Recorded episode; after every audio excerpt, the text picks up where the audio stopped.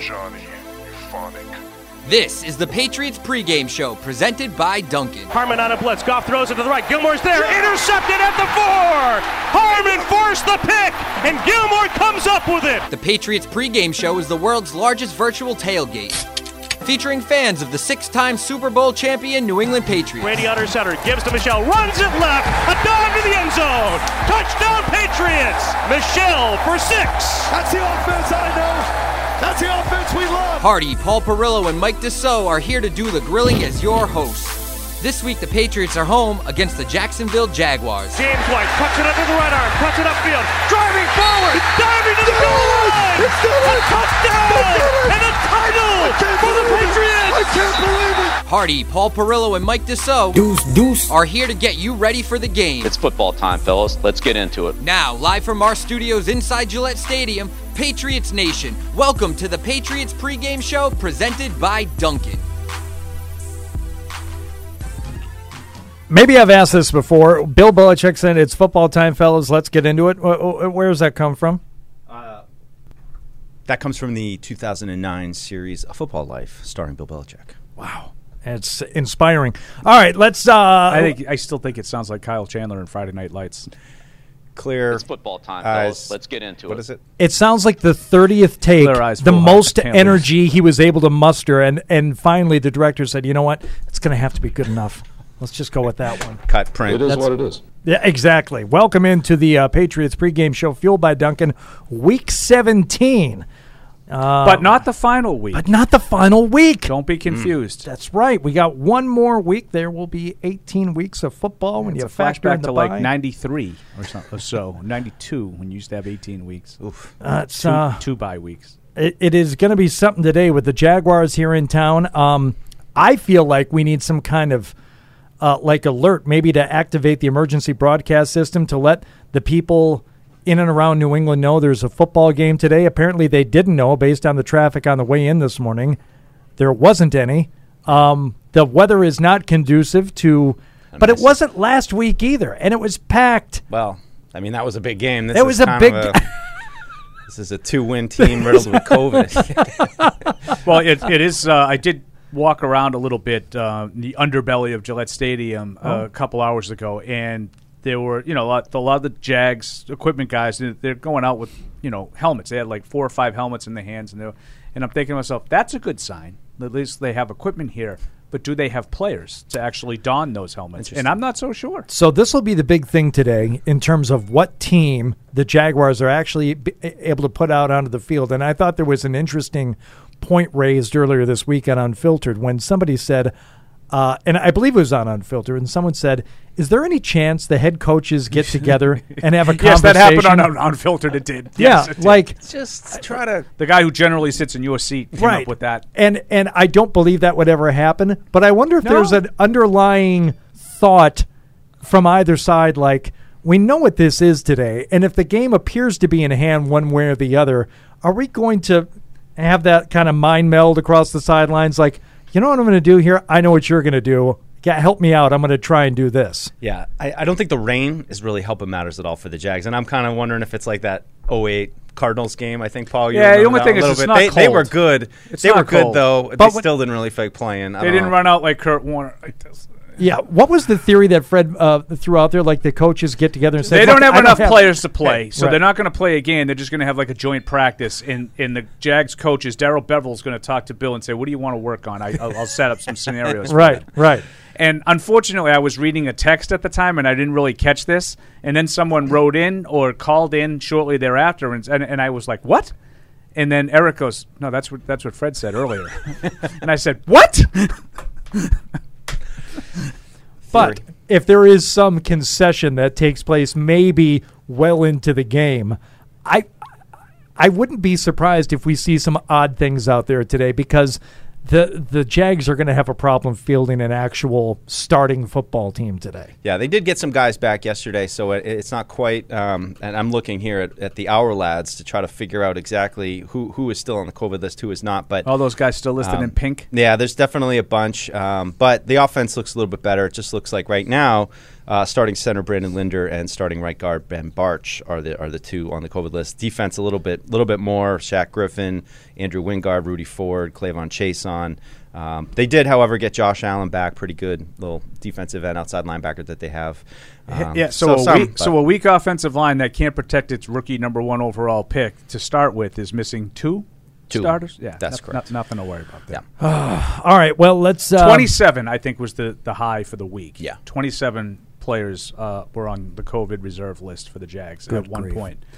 All right. Well, it's football time, fellas. Let's get into it. Okay. Uh, Did you leave the keys up on the table? You wanted to. nice. You've waited all week for it. The whole perfect. team's in the locker room right now, just listening to this, waiting to hear what you're going to say. Without these keys, the Patriots are destined and doomed to fail. Here are Hardy, Paul, and Mike's keys to the game. Why did I steal your key to the game also? Uh, you have the key. to it. You have the right one. Keys to the game. Brought to you by Paul, Mike, and Hardy. We will give you the keys to victory for the Patriots today. We begin with Mike Dussault. Oh, thank you. Mike, what's the You what- have the floor. what's the key? Triangulation of crossfire. That's, the key. That's the key. Yeah, we're going to try to uh, assassinate the With Jaguars Lyndon today. Johnson waiting in the wings. It's a coup d'etat. It's a military style coup d'état. I don't think we're going to need that today against the Jags. We'll probably just need a, a regular style coup d'etat. Um, but my, my key for the game is play clean and execute. I, I don't know how many different ways I can do. You know, the key of stop getting penalties, stop turning the ball over, and play your game. You know what? Um, Until they do it. yeah, and there you go. So this is my new way of saying it: play clean and execute. Um, early in the week, how do we know with what Jag team was going to show up? Um, I don't think it really matters. I think this game is about the Patriots. I think they need to, you know, just get back on track and, and, and stop killing yourselves. Get off to a good start. Stop throwing interceptions. You know, win the line of scrimmage. Just kind of reestablish what you had during the seven-game win streak. Um, I don't think we're going to learn anything monumental about the Patriots today, other than hopefully that they can get back on track and, and execute. And I think that's the that'll be the biggest thing to take away. Um, you know, just try to get out with no injuries, and and we'll see what happens around the rest of the league because. Four o'clock today, we very well could be talking about the Patriots clinching a playoff berth, which would be uh, a nice, a nice way, maybe, maybe the bigger storyline than, than necessarily what happens on the field here today against the Jags. All right, that's a good one. Uh, they they got to play clean. They got to play somewhat mistake free in order for this not to. I don't want this to be a game today. Right. I, I don't think there's any way this can be a game, and you can walk away uh, thinking that the the Patriots have somehow righted the ship. If you want the, if you want to have a real belief in their abilities to succeed in the postseason and you know ma- make the postseason number one, and then to succeed in it, you have to uh, handily take care of this team today. So uh, playing clean is a big part of it, Mike. Yeah, Paul, I, what do you I- think? I agree with Mike uh, as as well. Um, but I, you know, along those lines, it's it. They need to get back on the winning track. I mean, I think that that's first and foremost. We know this, but I, I, just think that they need to get off to a better start. And, and I think that the last couple of games we've talked a lot about. Well, this team can't play from behind. This can't, you know, they they need to play with more intensity right from the start of this game. I think you got a team, Mike. You alluded to the fact that you know it's wet out here too. They might really not have much incentive for being here. They're playing out the string. Well, don't give them any reason to to to not want to just play out the string. Get off to a good start today. Get those uh, those problems that have been happening early in the games. Put them behind you. Take a two score lead after the first quarter and, and never look back. To Hardy's point, we don't want this to be a game. We want this to be a comfortable win. I'm not telling you I'm going to sit here in the post game show and say, "Wow, baby, Patriots are back." You know, regardless of what happens in this game today, but I, I will be really, really disappointed if it ends up being, you know, say a 21-17 win that goes down to the, the wire. Play with some intensity right from the start and put this team away. Um, you know, for me, I, I, I think defensively, you know, this team is is probably in in as good a position as any of the three units right now. So I want to see them do something offensively today, and for that, I say go back and try some more trickery. Get something going to spark your offense again. I, I don't know that they can do it just by playing nuts and bolts, good solid I don't know that they have the personnel. I don't know that they have the chemistry built yet. And this goes back during the winning streak, too. Yes, they looked very good at times against the Jets, and they looked good on certain drives. But uh, like a sustained uh, offensive effort, I haven't really seen. No. And, and we haven't seen mu- much in the way of any kind of offense for two games now. Really, three. Yeah, ver- of, of course. Yeah, you go back to the win against Buffalo. Absolutely, uh, Paul. Gr- great point. So do something that kind of sparks things, and you know it's like the sound of the ball rolling into the cup. You know, you can't make anything. Your your game is garbage one day. If you have a one footer that's a tap in, you know what? Go in and knock it in anyway. Just get that feeling of actually finishing out and and and doing something good. And if you need some trickery in in, in order to do that today, now I'm not saying it's going to work. You know, we saw a, a flea flicker uh, attempt. Was it last week or the week before? Yeah, last week. Um, Was it last week? Wasn't it? Am I, uh, are they blended together for me? I seem thought it was the week Nick- before where he missed the guy that was o- he Harry was open. I think it was in Indy, and he threw it uh, short. But it was after the back had run like well into the line. I'm like, is he supposed to be that yeah, deep? the timing of the flea flicker. yeah, was. was I mean, th- there was a missed block, and you know, I the- think Bolden had to make a guy miss before he pitched it back. Uh, Bolden had to like step around, Right. You know, uh, you know the nose tackle who had you know, had gotten across the line. Like, hold on a second, could you move? I have to pitch this back to my quarterback. Yeah, Thank to you. your point about the offense, I'm just looking back at the schedule and the tur- remember the turnovers that the Patriots were creating in like record numbers for a couple of weeks there. The Atlanta game on the Thursday night, uh, in the Tennessee game, I think they had like nine turnovers created in those two games combined. But you look at offensively, it was 25, 36, 14, 17, 21. The 25 included a pick six. The 36 included, f- I think, five turnovers by the Titans in that game, if I'm not mistaken. It was something along those lines, Yeah, four or five four. Yep, turnovers. four. Um, so they really haven't had a really good offensive game going all the way back to that Cleveland game, which I thought was by far and away their best offensive game of the season. Yep. So get Mac Jones back on track, get him comfortable early on today, come out with intensity. If you need tricks to do it, Hardy, I'm fine with it. I mean, I don't care what it takes. Get back to, to playing the way that they want to play from in front. Uh, I think it's going to be um, important for them, not just for today, which I hope nothing is important for them today in order to to get a win against uh, a two and thirteen team. I, I There this might be some important games that we'll be watching today. Oh, though. there's gonna- there's nine, gonna- nine one o'clock games, I think, uh, counting the Patriots, and um, you know, The red I'm zone still, going. I'm still looking at Atlanta. as as Still looking at Atlanta and Buffalo. You It's- never know. Hoping against Fitzy tweeted out a little while ago: "Go Titans, go Colts, go Falcons, go Rams." There you go. You know that that's those are your rooting interests so who today. the Rams play. Uh, the The Ra- Ravens. I don't care about the Ravens. Yeah. All right. Um, yeah, Yeah. I, I, I think. Yeah, um, they're at Baltimore. I, I would I would take it a step further, and I I would scratch. I mean, in terms of you can always add one to the list, but I would scratch the Rams off the list and put the Chiefs there. Go Chiefs, because I think. And I've talked about this with Mike a little bit. This is a sneaky scenario that I think could be beneficial for the Patriots, and that is Cleveland wins the last two games. Cincinnati loses to Kansas City today. Cleveland's the AFC North champ at nine and eight. That would be the fourth seed. Patriots can get to the five seed.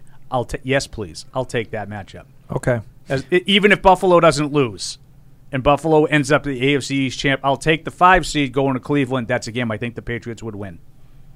So that's a sneaky scenario to root for. Uh, you, you're talking about the offense and like the number of points from defense, the number of points that Nick Folk has provided to you, especially during that win streak.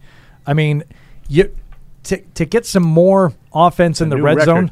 What's that? It's a new record. First 15 minutes of the pregame show.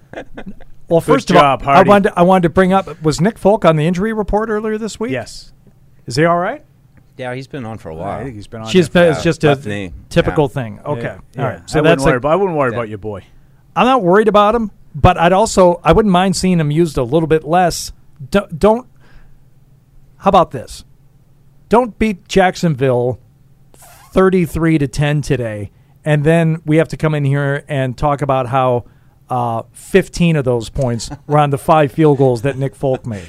Yeah. As much as I love the guy, and I'll have him first on the good list, Oh, yes, you will. that ain't good. No, I would and, agree. I mean, I think that's one of the kind of funny things coming out of that last game was that you know everything that they did terribly, but hey, they were three for three in the red zone. And we were talking a lot about hey, you gotta gotta finish in the red zone, and they kind of did finish in the red zone. I know it's not you know actual, but I think that that's a huge key for the offense, and and you know going forward against the better teams, executing down there and, and finding a way. I mean, I thought they you know ran the ball pretty well last week in the red zone. Can Mac Jones get back to you know finding Hunter Henry and finishing drives off with, with touchdowns, throwing the ball? I'd love to see that today. I think that would be good and you know, I know it's not terrible weather, but I think it's another chance for Mac Jones to get his feet wet, so to speak, and, and play in a little bit of, of cold and rain and all There that. There we go. You know? 48 degrees. Another chance for Mac Jones to check off a a, little wet. box. It's a little wet. A little Here wet. we go. A little wet. Get out there. Hey, Inclement uh, weather quarterback. we did have a little news. Um, Yes. Deuce. Uh, Yeah, Adrian, Phillips. Big news, yeah. Adrian Phillips yesterday, three-year extension, according to uh, Adam Schefter, I believe, was uh, one of the first ones to have it. Adam Caplan, I think, was actually the first one to have it. But um, yeah, great news. I mean, it's we've talked a lot about the defense and all the free agents that they got coming up. Devin McCourty, J.C. Jackson, uh, and the team. I mean, Adrian Phillips, he's just been an instant fit since he arrived last year. Led the team in tackles last year. Kind of embodies everything that they love about a versatile safety linebacker kind of hybrid that can do a number of things. And uh, you know, it's a good move to sign him and, and get him, especially a really cheap deal too. I'm sure that What's was the numbers? Like, I think it's like 12 million total guaranteed, something like that. Or sorry, there's only a couple million. I got to look at the exactly the numbers, but I mean, real real good deal as far as locking up a guy who's who's playing like one of your top playmakers right now. Um, and you know, I just I think they got to figure out how they're going to build around him. You know, how are you going to what are you going to do with the linebacker positions? It's just I don't want to stay in this place where they they continue to kind of lean on these strong safeties in the box and some games they kind of get caught being neither here nor there, getting run over. Um, but I think it's a it's a slam dunk for what he does and just the kind of guy he is. Always enjoy listening to him talk. He's been a good locker room fit. So one of those rare instances where a guy just seems like a perfect fit. He comes here, he gets fits right in, and uh, and now he's going to be here for, for at least another you know few years. So it's uh, good news. Good news to make an early move and kind of solidify a little bit on the Yeah, back that's because that's one of those guys. I think they have a chance for significant turnover on defense. There's one guy I think that you found a way to keep. So um, I, I think if you were, you know, looking for a reason to be negative, you might say, "What does this mean? Uh, does it say anything about Kyle Dugger? That maybe they're not as convinced that he's that guy going forward." But I think it's more about the veteran status of McCourty. Yeah. like Mike said, and you want to make sure you have two uh, two guys locked up in, in Dugger and in, in Phillips, obviously, and it, it does seem like a, a pretty pretty cheap deal. Yeah, I, I was think. just I was pulling that up right now. So yeah, it's um it's worth twelve point seven five million, max value of fourteen point two five, um, seven point two five guaranteed. So it's so we're talking le- less than five a year. that's crazy. I mean that's you know I mean, that's I mean that's probably you know probably a pretty good deal for both sides. I would think so. It's Yeah. not a uh, it's it's certainly not breaking the bank, but I don't think it's like vastly undervalued. Either. no, no, no. I, I think it's, it's definite player is definitely worth the money. Oh yeah, Yeah. yeah. So for sure. all right, uh, we're a little st- surprised that he would sign a deal like that before free agency, but sometimes guys just want to stay where they are and they don't really care. yeah, maybe you know he wants to be a Patriot. Paul, is that so crazy? Can you can you? Yeah, uh, but I, yeah, I think he could have wanted to be a Patriot and Maybe jack March, the price too. up a little bit. Uh, worth pointing out too, just one last point on them is is he and Hightower were were missing from practice on Friday, so Yeah. I don't know if that was a veteran day off kind of thing. well, it said illness knee, You know- so I sorry, don't, I don't think correct. that's a veteran So he day came off. up- But I also found it interesting, Mike, and along those lines, that Hightower missed practice on Wednesday, but a lot of the local guys had "quote unquote" a source that indicated he was good to go. Didn't see the same for Phillips. No, that's and as you as you pointed out, the illness thing popped up Friday for him. He had been he has been on with the knee injury that he suffered at the end of the Buffalo game, but that was the new thing. Hightower's been on for a knee, but he just did not play. Did and not the practice. Patriots also had a number of guys that were cleared Yes. uh, from COVID reserve. Uh, you know, most notably Matthew Judon and Ja'Whaun Bentley, but also guys like Hoyer, Uche, um, Uche, Brandon King, Brandon, Brandon King. Brandon King. yeah, I Brandon think the only the Patriots only got one guy left According right to- now on yeah. COVID. It's it's could just According to Reiss, Cajuste is the only one that's still on COVID. I was looking forward to seeing Stidham over there on the sideline just to get a Stiddy? just to get a Well, look you know at what? Stiggy. you may. I wouldn't rule that out. All right, Yeah. all right. Uh, Speaking of COVID, let's go behind enemy lines and talk with our Jacksonville Jaguars guest. You know the view from New England, We go behind enemy lines. but what about the view from the other side? And that's why you're our favorite uh, pregame show uh, guest Yeah. every year. You guys know you tell everybody that. Oh, yeah? I was on with you guys in 2018 Thursday Night Football. Yep. And I was told I was the favorite guest of the show. Nope. No. Time now to go behind enemy lines. My God, it's coming right for us! Taking a shot at the title of favorite behind the enemy lines guest is uh, You Mark. best Lo- not miss. Uh, that's right, Mark Long of the Associated Press uh, joining us now on the uh, Patriots pregame show, fueled by Dunkin'. Mark, how are you this morning? I'm good. I'm feeling some pressure now. well, I mean, it's big shoes to. I mean, uh, you're you're talking about taking down John McClain. I mean, uh, do you have it in you? Yeah, but but this is I got a bigger debacle on my hands. I got a bigger dumpster fire. So there's more. I really honestly got more fodder. So John might be in trouble. As big as that dumpster fire is in Houston, uh, Jacksonville says, "Here, hold my beer." Yes. twice the size and twice the inferno, and way more moving parts and way more dysfunction from the owner down, down to the punter. I mean, it is as as ridden with strife and angst and dysfunction as any NFL franchise I've seen, I've been doing this for 20 plus years. Wow, he's coming out swinging in the first start. round. Strong I- a start. Strong, It, it- strong it start. reminds me of my childhood rooting for the Patriots. you know, John McClain said to us years ago, uh, before one, uh, a Thursday night game, uh, he said something, or, or it was. I forget what the context was, but he, he had mentioned that the Texans had played the Jaguars on a Thursday night game, and he said it wasn't the worst Thursday night game of all time. He said it may have been one of the worst NFL matchups in the history of, of NFL scheduling. so, I mean, That's you, like you guys share a commonality the there. So I, you know, I don't know what John, where John's coming from, but that's like I get that every week with the Jags. It's like you don't. And here's the thing: we've been saying it all season. The beat writers, we go, it can't possibly get any worse, and then we go, wait, wait, wait, wait, it just got worse. and that's exactly what you can't. You, you can't possibly get any worse with Urban Meyer, and then somehow it gets worse. And now the fans have turned on the general manager. The fans have turned on the owner. We got player, we got 13 guys out today, including eight starters, and there's questions about whether some of them opted out late in the week. They're going, hey, you know, after you know Yep. James Robinson got hurt last week, let me go get checked for COVID. I'm feeling some symptoms, and all of a sudden they're still going to get paid, and they don't have to risk any kind of injury or anything uh, this week. So there's some shenanigans going on in Jacksonville, no doubt. Wow.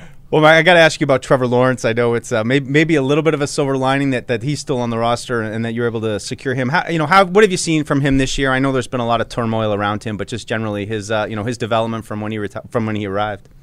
we've seen an unbelievable leader, and that's that's really all you can say. That's all we can judge him on right now because there's so much dysfunction around him. But this is a guy who basically came out, you know, the day before, hours before Urban Meyer got fired, and said we got to stop the drama. It's too much. There's it's every week we're in the headlines. So you know, and, and two days before he told us that, or a day before he told us that, he was on Shad Khan's yacht saying the same thing to the owner. So this that's a guy, you know, as a rookie, 13 games in, it was showing some unbelievable leadership and stepping forward and really taking the reins of this thing and going, we can do better. And we can do better from a head coaching standpoint. We can do better in the draft, all those things. So I think from that standpoint, he's made huge progress on the field. I mean, they've screwed the guy up, probably. I mean, he doesn't have a touchdown pass in, in eight weeks. Uh, I think it's, or maybe one in, in two months, whatever it is. And, uh, it, it's bad. And there, there, you don't, you don't see progress. And, you know, there was a little bit last week, but they're playing at the Jets, who were down, you know, X number of players on defense. I think they were down five starters on defense. So it's even hard to even gauge that. But he's, he's playing with a receiving corps that stinks, that drops the ball on him all the time. He's playing with an offensive line that was awful before today, where they're playing without three starters. Uh, there's just not a lot around him to judge what he's doing on the field. But when you break it down, I mean, the guy's got all the mobility in the world. He's got a big arm. He makes some good reads. He doesn't turn the ball over a ton. Uh, even when he's getting hit back there, he's holding on to it, and he's not throwing a lot of interceptions aside from that one debacle of a game. So there's progress. So, Mark, I wanted to, to touch base with the comment you made about the the strife with the owner, the general manager, GM in particular, Trent Baalke.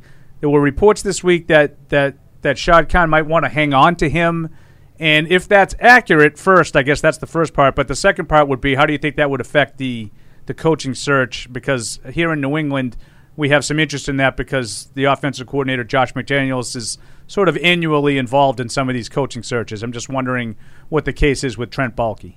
if it is true, if he is indeed keeping Baalke, and and that are that is, you know, kind of the what we're hearing that it, it's the wrong thing, and of course it's the Jaguars. What it's exactly what the Jags are going to do because what have they done for the last decade plus is they've done exactly the wrong thing, and so Baalke's probably involved, no question. He's in, he's already sat in on Doug Pederson's interview Thursday. We know that, and it looks like they're going to keep Balky because, you know, because it's the easy thing to do. Because if you go ahead and you blow this thing up, then Shad Khan's got to go hire a general manager before he hires the head coach or hire him simultaneously, one of the way. And it's just it's a lot of work. And for a guy who doesn't live in Jacksonville, and this doesn't seem to be his pri- main priority, the Jags got a lot of other irons in the fire. And so, you know, a lot of times he does take the easy approach. It's not that he doesn't care, but it's it's when you don't know football and he doesn't know football, and being an owner for ten years doesn't you know isn't going to teach you football.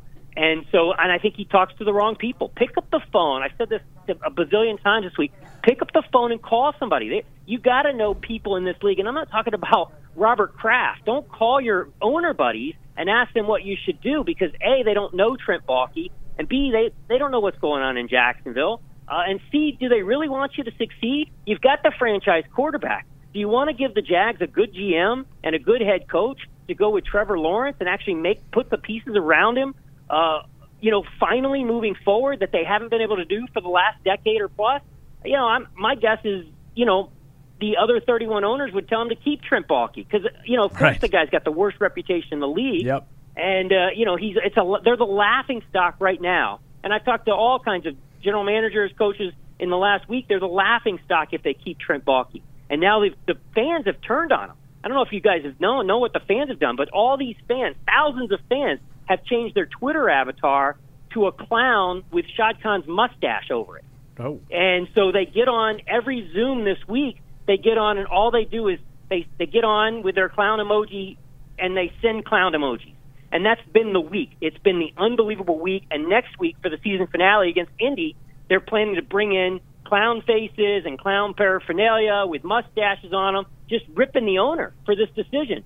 So you know, if if if Shad Khan changes his mind, it'll be because of this backlash that he's gotten from media and fans and maybe even somebody, maybe even his, his own people in his own building, because that's where it really comes down to is, you know, there's people in there in the building, coaches and players, who don't trust Trent Baalke, nor should they. Are there enough novelty and costume stores in Jacksonville to handle the run on, on, on, on these They'd items? be willing to drive to Orlando. Ah. A lot of places nearby. Well, Ringling Brothers used to have their their amazing. yeah No, Amazon is amazing. Get that Prime membership, get it to you in two days. yeah so, supply chain not affecting uh, clown accessories. Um, No. What what about uh, just just quickly, uh, Mark, the the players who you said feels like it may be kind of an opt out. It's like oh I'm feeling symptomatic. Uh, any of the fan backlash directed toward the players? Obviously, it has been at Urban Meyer and the GM and the coach. Are the players uh, hearing it from the fans also? Well, not as much. They're really they're really focused on the general manager and the head coach, you know, who obviously had, you know, made himself a clown and the central figure here, and now the owner for keeping the general manager. They want a clean sweep. They want a, a new GM. They want a new head coach. Two guys who are tied to the hip, married for for all intents and purposes, they're not going to turn on each other. And you tell them hire the two together and tell them you guys are tied. One, you go, you both go. One guy goes, because you can't get all this finger pointing, and that's what Jacksonville has been for a, a decade of dysfunction with all this finger pointing between the front office and the head coaching and the coaches and the front office people, people picking the players and the people coaching the players. They're all pointing fingers at each other to try to save themselves, and it, it's just been a complete S show. And uh, the owner, it doesn't live here, so we don't even know if he knows about it. And so it, it's it's just comical, and and now when you get guys, you talk to people around the league, and it's like, okay, it, there were teams out there, guys that I know have played in Jacksonville or out there. They feel some maybe feel symptomatic on Friday, Saturday of last week. Well, they wait till Monday. They isolate themselves from their family, from their other teammates, and they wait till Monday, and they go get tested Monday, and then the five day wait, they're able to play the next week. Well, in Jacksonville, all of a sudden you got guys showing up at the doctor, you know, on Wednesday, Thursday, Friday, and even yesterday, Saturday, all of a sudden reporting symptoms. Well, if they test positive, they're out automatically. They still get paid. They don't have to make the trip. They don't have to get their butt kicked. They don't have to risk doing what James Robinson did last week, which was a guy who could have gotten paid in the off season, 2,000 yard years. He blows out his Achilles early in the game, and now he's done. And you know, six weeks, six months on the shelf, and you wonder, you know, he's not getting paid, especially with a new staff coming in here. So those kind of things, you got to they're they're they're human nature, especially on a two and thirteen team. Uh, it makes a lot of sense. Uh, okay, Mark, we always ask our guests on Behind Enemy Lines to provide us with a score prediction, a final score prediction what, what do the Patriots want to score? That's the question. what do the Pats want to score? Mark, just so you know, Here's you're making one. a strong run at John McClain today. This is this is- strong run. It's, I mean, it's just entertaining. This way, if if Bill Belichick has an ounce of of like of feeling sympathy for somebody, then then maybe he calls off the dogs in the third quarter. But and don't forget now, it's Darrell Bevell. Darrell Bevell's the guy who gave Bill one of his rings by not running Marshawn Lynch on the one yard oh, line. Oh, All the pass play right. with Seattle pick right as an interception, and the Patriots win. Yep. So maybe Bill feels a little extra sympathy for Darrell Bevell, the guy who helped him get one ring, and maybe this thing's like thirty-one to three. Yeah. Very, very, very, very, very strong. it's, uh, you know what? Even brought it. Even brought it home with a with a very, very strong finish with the prediction. It, it's not even like us being Patriots honks. Loving No. it. It's just it's just wow. It's fantastic. All right, Mark. Uh, thank you so much. Enjoy the game today. Um, oh, it's going to be fantastic. Three hours of root canal again. Yes. That's what it is for every Jag fan. It has been for years. A three-hour root canal every Sunday. It's amazing that they were here for the AFC Championship. What? Oh. th- four, years four years Fluke. ago. Luke, fluke. And they should have won the game. They should have won. They Jacksonville should have They won were the game. winning with what? Four minutes left. Well, they had a ten point lead in the fourth quarter. Yes. Oh my Miles God. Jack wasn't down. Yeah, if, if not for a terrible officiating call, they lose. Oh boy. Uh, uh, Mark, fantastic job. Thank you so much. Hope we No get to talk to you again. All right, anytime. Thank Happy you. New Year, Mark. There we go. I, I was ready to just hang up and listen. Oh my God. That's basically what I was doing. Like that was a tour de force. That was a tremendous, tremendous amount of fact laced with vitriol, Yes. like in, in frustration, which Yeah. I can understand because of when you have a team that's been that poorly run, it's hard not to feel that way, right? Well- uh, that was just good, good stuff. And and I we talked about that on on Patriots Unfiltered. Just the you know twenty seven guys. I'm sorry, that's not just happenstance. That's a bunch of guys like. Uh, I got, a, think little, I got I got a stuffy nose. I got a think little need- COVID. I, I, I need to get tested, and I didn't even think of the timing aspect. But their guys were smart enough to wait till late in the week. But they Oh. can't clear. Can't they clear. can't clear. Can't clear. Gotta, I got to test positive I'm gonna Friday. go. I'm gonna go in on Wednesday or Thursday. That Yeah. way, I can't play. I still get paid, and I don't blow up my Achilles like James Robinson. I think that's. Uh, And, I'm not telling you that all 27 guys did that, but I'll bet you would a decent amount of them did. Enough that there's probably some guys here today for the Jaguars that are like, what the hell? Like What? you guys. You know, I mean, I'm sure there's already like a fractured locker room, all that kind of stuff to Right. begin with. But like, if you know guys are pulling that and you got to come here and you're going to play a, an NFL football game for nothing and other guys are kind of tapping out, it's just, I mean, it's going to be a, a major rebuild there. This, I don't even, what is it, a rebuild? It's a, they, they continue to try to build. I tell you what, not not just as Patriots fans, but you love our guest there, Mark Long. But if you are like us, a fan of informed viciousness, and that's what that was. yeah, Right. That's There a great go. phrase, Yeah, it was um, it was a clinic. Informed viciousness. So uh, let it be known, everyone who's going to call into the Patriots pregame show today, fueled by Dunkin', 855 PATS 500, the bar has been set. That was our first call, and uh, now you have that to live up to today. So we'll go to Pat in Agawam. Pat, bring it, buddy. You're on the uh, Patriots pregame show. What do you got? Do I ever live up to anything? So I hope so. uh, there, there's two things I want to see come out of this game. Number one, most importantly, I want to see these guys come out healthy. I think that's paramount for for any game. That's that's the one thing we always try and look for this team to come out as healthy. But um, as far as like the psychology of the team goes, like I don't care about the final score. I don't care if they win by two points. I just want to see this team come out and have some energy because the last two weeks have been very sort of disheartening to me especially the Indy game where they came out just completely flat and didn't sort of wake up until the fourth quarter, and they for the whole game they pretty much didn't didn't match Indy's intensity, and they did the same thing last week with Buffalo. And this is a team. I mean, if you can't gear up for a team that's that's ailing like the Jaguars are, I, I don't know what the hell you're doing going onto the field today. I mean, this just seems like a classic boogeyman matchup where they're going to go out there and they're going to look like world beaters again and Yeah. be celebrating and all energy and everything that you didn't see the last two weeks is going to be there against the Jags. And, you know, maybe some people will buy Yeah. it, but and I'm just wondering: is it, will it be a, a result of energy or opponent? yeah. Because I think that people often equate coming out flat with not playing that well. And I think they haven't played very well, especially uh, last week. I thought two weeks ago you could make an argument they were flat. You get a punt block, Yep. you jump offside. Like, I, I can sort of live with the, the lack of intent. I don't think they lacked intensity No, last week. I think they got their butts kicked last week. I, think, there's a big difference. The first offensive drive the Patriots had last week, they weren't flat. They just didn't play well. Right. They You know, the, the offensive line was a sieve. Yeah, and you can make an argument that they didn't have intensity. Absolutely. But it's completely diminishing what the other team did. Yes, yes. All right, Pat, thanks for the call, buddy. Got it, guys. All right. Let's go to uh, Tony in Canada joining us now on the Patriots pregame show. Tony, what's going on?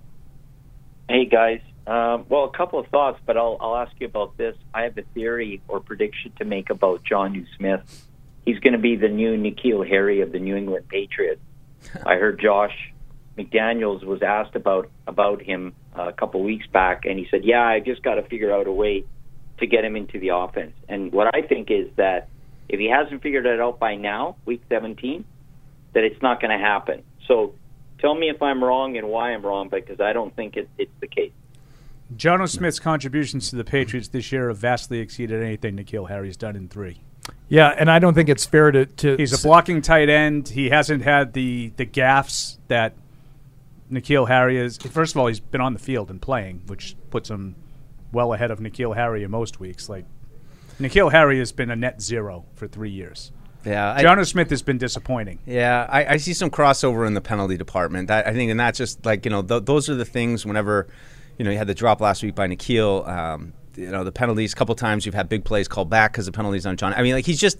I understand what he's saying. Just he's kind of in that target where he's. We want him to be more productive based on what they paid him, based on what we thought he was going to be. Um, Disappointing, no doubt. Disappointing, Well, but I think Josh well, has done everything he could to get him involved. I just don't think what he I'm can get involved in the conventional offense. And I think if anybody, you know, quote unquote, needed to get him involved, it would be, you know, Mac Jones and, and going through progressions and finding him and, you know, seeing how he's progressed in his, his route running and that, those kind of things. Those are the plays I don't see. There's just no conventional, oh, he got open and, you know, shook a guy. And, and you know, it's always, whenever he touches the ball, it seems like it's a, it's it's manufactured by a screen pass or you know like it's like wow they have to go out of their way. I agree with you, Mike. And they, then sometimes they did that with N'Keal, too, They've had to the go past. out of their way, but, but he never gets it. Mm-hmm. Like I mean, See, we're here's what I'm compare, we're saying. I don't comparing a guy who has, you know, in year three, uh, Harry has twelve catches, like Smith has twenty seven. Like there's I mean, no I'm really it's it's them, what I'm ridiculously is disrespectful. John who's going to be a bust. That's what I'm saying. John. Smith has been a disappointment. N'Keal Harry doesn't belong in the league. Like, like to me, it's apples and grapefruits. Yeah, and It's Tony, not I- even no, close. they're two different positions. I realize that, but I, what I'm saying is, I don't think they're going to figure out a way to get Jonnu Smith into the into the scheme. I think what you see is pretty much what you're going to get. Right, but that's what Jonnu And I'm- Smith's entire career has been. Like his career high is 40 catches. He has 27. N'Keal Harry with a rookie quarterback. N'Keal Harry has done nothing for three years. Like So then they they overspent on him, obviously. Yes, guess, because They overspent on a lot of their free agents because you have to do that to get them. You overspend in free agency as a general rule.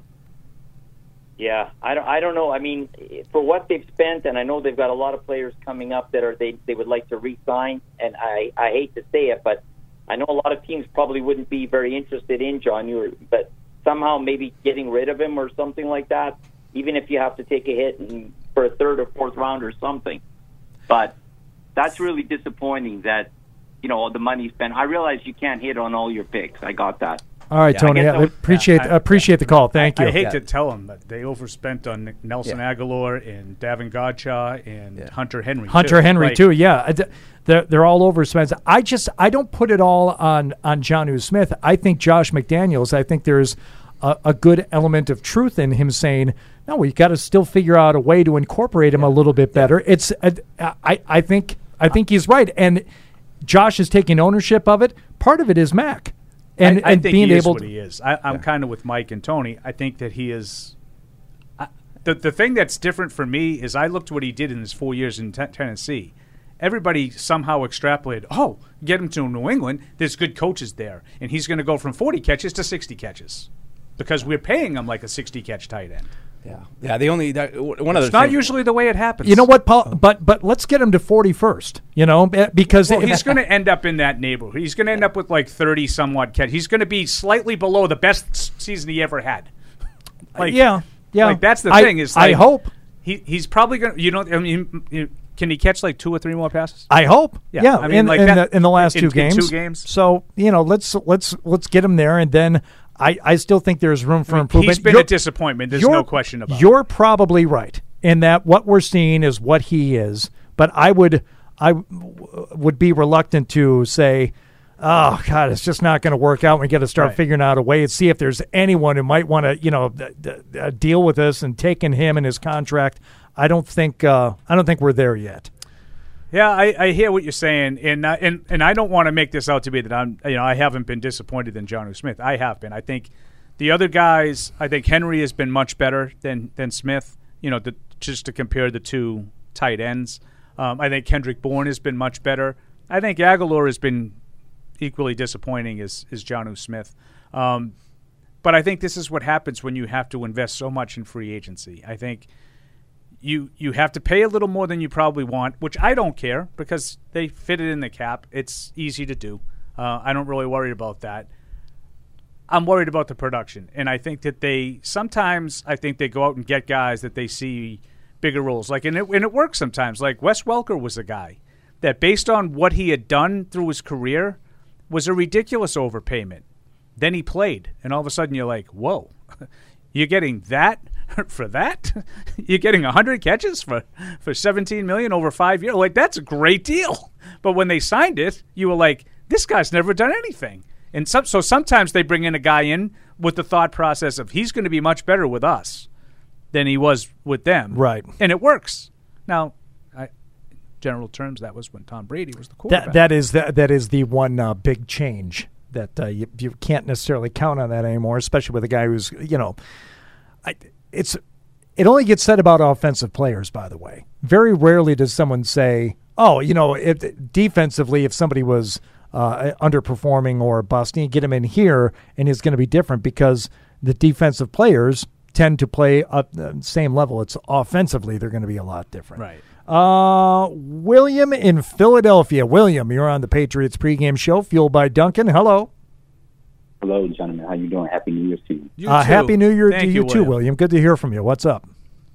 All right. Um, two questions. Uh, I see that Andre Phillips was uh, was uh, signed. If I'm not mistaken, they extended him. Yeah, a three-year extension for Adrian Phillips. Yep.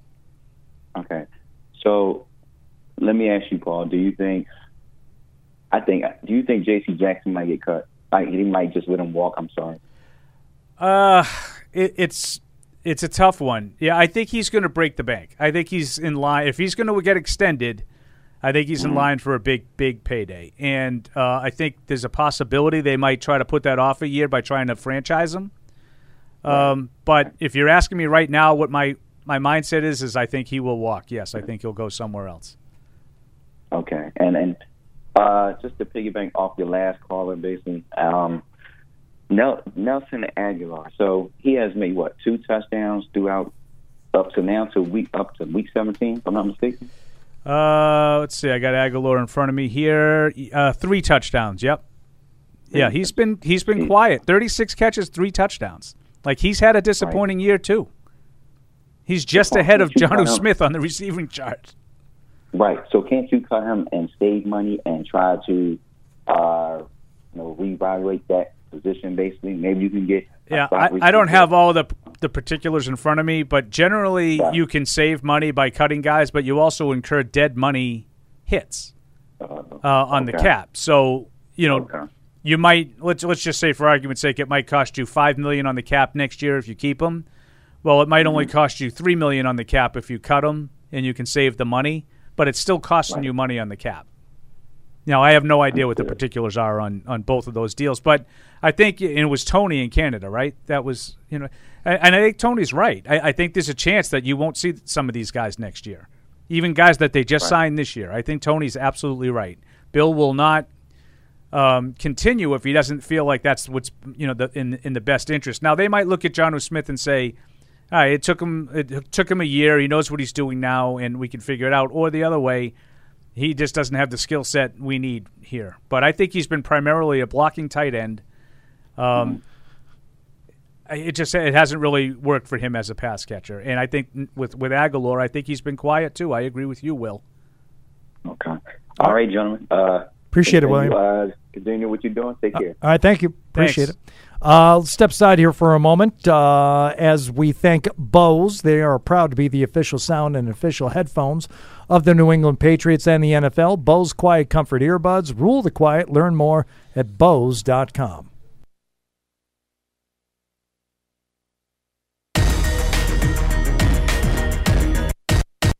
TouchView Interactive is here to support your hybrid learning, distance learning, and video conferencing needs with easy to use tools that allow end users to collaborate, interact, and present seamlessly. TouchView Interactive offers a comprehensive line of accessories and software to support your audiovisual needs. Outfit your classrooms and presentation spaces with the future of interactive display technology. Visit touchview.com for more info. Offered by the Okers Company, celebrating 100 years of service and support.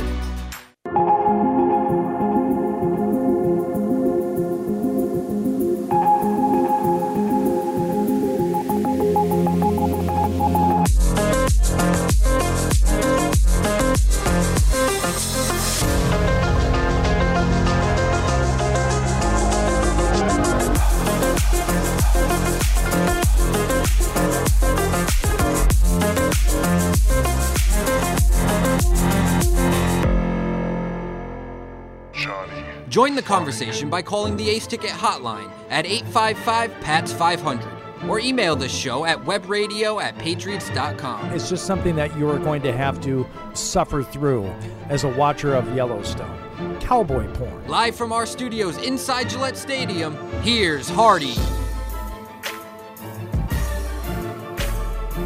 Got some inactives there for us. Uh, Polly Paul and the Patriots pregame show fueled by Dunkin' uh, Jaguars here at Gillette Stadium today for a one o'clock kick, and we have the Patriots inactives to share with you now. Uh, I do. Um, we knew about Nelson Agholor. Um, sits out his second straight game with a concussion. Joejuan Williams, Jarrett Stidham, N'Keal Harry, J.J. Taylor, Shaun Wade, Devin Asiasi. So the the one thing I find, uh, well, a couple things I'm, I'm interested in here is Harry went from leading the team in, in snaps last week, um, and much like Tony just talked about, it just isn't working, right?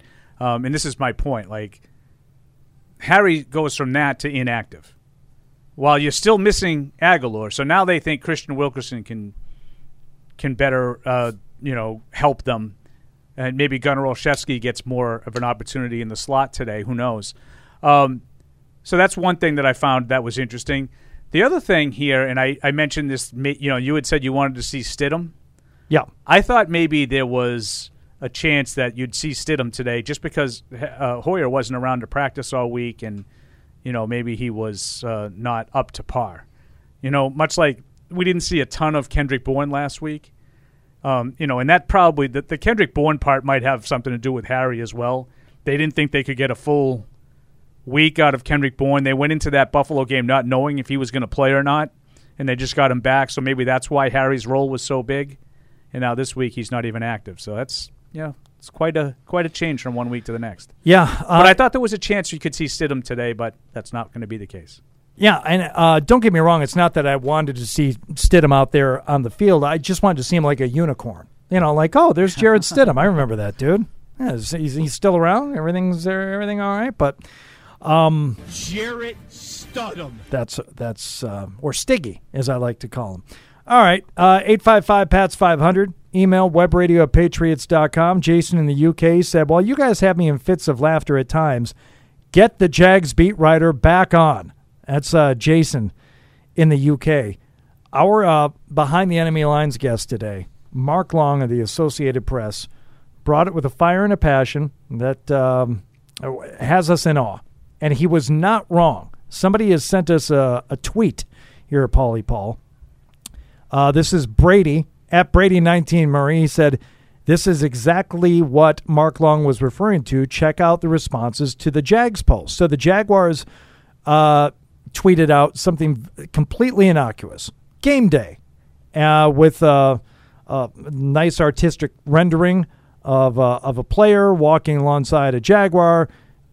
Uh, Jacks versus NE, and of the now 158 replies to it that I see, virtually every single one is from a fan who has changed their avatar. Oh, my goodness. To I'm the just looking at it clown with the with, with the mustache on it. Are you looking at it now? Yeah, I saw it. It is brutal. I mean, it is absolutely merciless. I, talk about a fan base in revolt. This It's what happens when you level. alienate a fan base. Yes, we Yeah. haven't had to worry about that stuff around here, uh, really, in all the sports because they've been so successful over the last twenty years. But um, I would imagine if there was Twitter in the late '70s with the Patriots, that you would have gotten stuff like this. Because I'm telling you, I, you know, I'm not joking. This is what it was like as a kid. You know, every time they got good, you know, they'd have the mid. You know, they had those great Chuck Fairbanks drafts in like the mid '70s, and they you know, developed into one of the best teams in football, and then you know they just nickel and dime the players, nickel and dime the coach, and before you know it, it's stripped to the studs, and you're going two and fourteen again. I mean, it. It. I'm telling you, it was a cycle. It was very similar to, to the the mess that goes on. They couldn't get people to go watch the games, um, much like they do now. It, it was bad. Now, conversely, if you look at the D- Detroit Lions, let's find another bad team, right?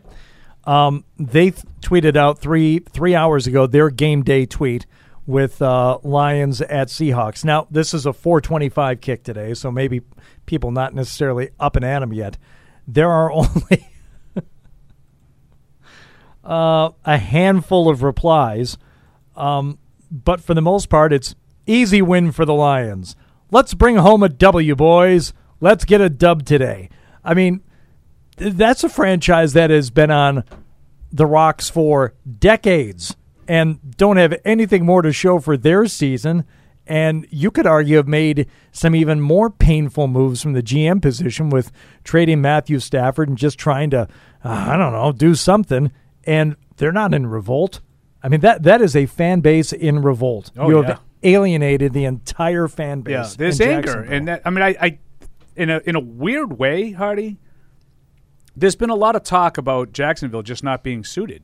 It's just not a suitable NFL market, right? Yes. In a weird way, it's positive that they have enough people that care that much. I was thinking the same thing. Like, are there that many Jacksonville Jaguar fans? Apparently, there are. No, I was going to make a joke, but you know, and I don't know Mark, so I didn't feel comfortable enough to make the you know sarcastic, snide kind of comment. But they don't like they. You remember when they got into that stadium and they had the tarps to fill up so they could have like, you know, fugazi shut uh, sellouts, so they could you know do that kind of stuff and. You know they, they have to play in London a lot. Um, they're the team. You know they give up a lot of home games. They don't really have a you know a, a big passionate fan base. So to see them react this way, you know, in some ways is probably positive. All right. Um, feel free to join us at 855 PATS 500. You can email the show, web radio at patriots.com. You know, show contributor uh, Fred Kirsch chimes in, uh, and he's you know we're talking about Harry and stuff, and he says he's got a hip, and and that's true. He had a hip injury in the Indianapolis game, except for that he was removed from the injury report. So this is a healthy scratch. He's not sitting today because of the hip. I think it probably has more to do with Kendrick Bourne's status. The, you know what has changed from last week? Kendrick Bourne. Last week, like I said, they probably went the whole week not knowing for sure if he was going to be able to be uh, activated off the COVID reserve list. And if he was, he didn't practice all week. So he had a smaller role against the Bills, right? This week you have uh, Myers and, and Bourne back, and you know you're back to third receiver status. So if it's going to be third receiver, maybe we'll see if it's another guy. Maybe you give Wilkerson a shot. Maybe you give Gunnar Olszewski a shot in the slot. Who knows? But now you, you're looking at like the extra guy as opposed to a guy last week. They had to have uh, you know in, in a front, and it didn't work. I mean, you had to have him in a front line role, and it didn't work. He didn't have a very good game. Gotcha. All right. Um, have you seen enough of Trevor Lawrence this uh, year to have, form any kind of opinion on him? Not really. I, I, I liked the way uh, Mark talked about him. There's so much that has gone into it. You've seen something, the physical you see. Yeah. Um, but I've seen so many games where, you know, it's the second quarter, they're down three scores. Like it's no way to play. It's no way to play as a rookie. I don't think they have a tremendous amount of talent around him. I, I think that they obviously had a terrible coaching situation around him with Urban Meyer. Um, and at the same time, I've seen him make some really bad plays. You know, I'm not I'm not absolving him of all the negative uh, stuff that's happened in Jacksonville. Right. He has not been great. So he's got to play better too. But I, I I think the physical is there. I have seen some wow plays from him. Um, he needs some help. He needs some protection first and foremost, and then he's going to need some weapons. in terms of things to watch today, I mean, you do have the number one overall pick here at Gillette Stadium today. You might get, you know, something in the way of some exciting plays and, you know, take a look at the arm and see if the kid has, you know, something that you can glean from even watching him play with a with a really bad football team right now. But it's it's going to be one of those games today where you hope they are put in a position to have to make some plays because they're going to be behind two scores early on. I I I don't know how we're going to be able to sit here and make excuses for the Patriots in the post game if they don't get up early, stay on top, and win this game big today. It there's really no other way around it, Paul. Getting a win is important. You talked about it, uh, you know, with your keys. You know, you got to get the win today. That's obvious. I agree. Uh, the thought of them even playing a close game against this team today is so unsettling to me. The thought of a loss, I don't know if any people are really, you know, for for a team where we shouldn't be circling any wins and expecting them to win after the two losses they just suffered. We all saw them the uh, saw the ability to rattle off seven straight and to play enough good football or enough competent football to think that you're going up against a completely incompetent organization today. There's no reason not to win this game. You can't lose this game today. Oh God, no. Can't do it. I, th- this losing this game would be an absolute disaster. Like it changes the narrative for This- the entire season. Obviously, the season, but even going forward, it changes the narrative a little bit. Like, what are we really building here after all? You know, what what do we what do we have to look forward to for next year if they somehow can't put together a win? And I don't, you know, I don't want to get too morose about it because as we as we know, anything can happen. But it changes a lot in terms of how you think about this team going forward. going forward, I don't know, but for this season, to lose a game like today against a, an opponent that obviously has no interest in even being here, based on Mark uh, Mark Jones's uh, Mark Long. Long's um, pr- uh, behind enemy lines interview. To lose a game like that when you have the playoffs, all you have to do is win your two games, right? You win the two games, you're in. You don't have to worry about anybody else. You win these two games against Jacksonville and Miami, and you're in. Even if you win just today, you can still get in with a loss for either the Raiders or the Dolphins, one or the other, not even both. So to lose a game like that against a two-win team that is dealing with uh, a dozen or so absences would be completely and utterly unacceptable, and would show you that what the success that they had was a little bit of a mirage. It, you know, I think they'd be a lot further away from contender status than we thought. Yeah, I don't want to get back into you know the stuff that we were talking about before the Colts game, but I you know I did think there was some value in in you know losing one of these games on the way out. I certainly didn't want to lose two in a row, and I never for the life of me thought that you know uh, they would lose to Jacksonville, and I do not think they will lose this game today. But you know, one loss was enough for me to say, okay, this is more of reality setting in. I, I've got a handle on this. This this feels and looks like a, a, a team where it's not all smoke and mirrors. If for some reason, like you said, Paul, um, it it doesn't work out for the Patriots today, then you have to start thinking about, oh, that was an, an uh, all the mirage that we saw earlier in the season, and I don't want to. That's that would be a terrible, terrible place for yeah, for but that's like an fans to be off-season thing. Yeah, right. That that's something that will will make you cry during the month of January when you're watching the playoffs with other teams involved in them. Right. Brandon in Buffalo. I can't see it, by the way. Like I literally, I- I, I- I don't see it rarely, today either. And and Fred and I have been strong proponents in no penciling in wins this year. This is one I penciled in with with no hesitation, much like the two Jets games. no hesitation. Yeah, yeah. you're not losing to those teams. No, and uh, earlier in the season, I wasn't even I wasn't willing to to circle this one, but Oh, I did. Uh, well, just based on the way the Jags have played in the last few weeks and the, the, the team that they're putting on the field today, yes, yes, They Uh, got blown out in Week One by the Houston Texans. That's not good. Houston Texans are one of the three. Wor- that's another team I penciled in a win for. Now, I was lucky. But yeah. Uh, Brandon, what's going on, buddy? Good. How are you guys? Good. This this this holiday. Oh, great. Thank you. And you? Good. Um, this is what I gotta say about the Patriots is that we need to get back to what we used to do: play action, a lot of play actions, and spread the field down the field. Well, you need personnel to do that, and I don't know that the Patriots have the personnel right now to do that. Paul, Well, the spread the field part. I mean, we're spreading the field with who? exactly. Who are you going to spread the field with? Jakobi Meyers and Kendrick Bourne. Um, Mhm. Hunter Henry. Hunter Henry, Who else? Brandon Bolden. Oh, okay. So, down the field. so running backs and tight ends are spreading the field. Okay, um, I, I'm fine with with the play action. I think they do that a lot. I think that they've been a big play action team this year because I think they've run the ball pretty well this year. I think that helps the play action. It doesn't have to happen.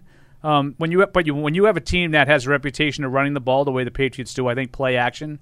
I agree with you, Brandon. I think that's a good way to go. They they need to play better early so they can continue to be um, sort of balanced. Uh, I, I think that when they got in the last two weeks, they've gotten into a situation in the second half where they had to throw the ball more often than not, and I don't think it's gone well. I think it's no surprise that the first time all year, um, you know, they've consistently been behind in two games. Were the were the two worst games statistically that Mac Jones has had? You go back, the, the one that was like that earlier was the other game that they fell two scores behind against New Orleans. Right. So I think you're I think you're not- right, Brandon. I think you not- want the play action. Because they're not spreading it around to all the receivers. They're they're just It's because they don't have receivers to spread it around it- to. I mean, it's kind of a They're catch just twenty two. dumping it behind the line instead of like just spreading it around like they used to. Yeah, but I mean, part of that is receiver is personnel based. you They don't have the personnel to to stretch the field and spread it around because they really don't have a lot of receivers. I mean, part of that is a catch twenty two. All right. Brandon, thanks for the call. We appreciate it. Uh, Paul's stepping aside. Deuce had to step out for a few minutes. He's covering for somebody who got, uh, I think Fitzy got stuck in Florida or something. So he had a uh, a commitment that uh, needed filling. So um, it's, it's just me and you, kid, here for a while as we uh, continue the Patriots pregame show, which is fueled by Dunkin'. Can we still play the song? That says that Paul is out of the studio. Is that s- is? Can we still do that? Because I do have something I want to talk about. Not your dude.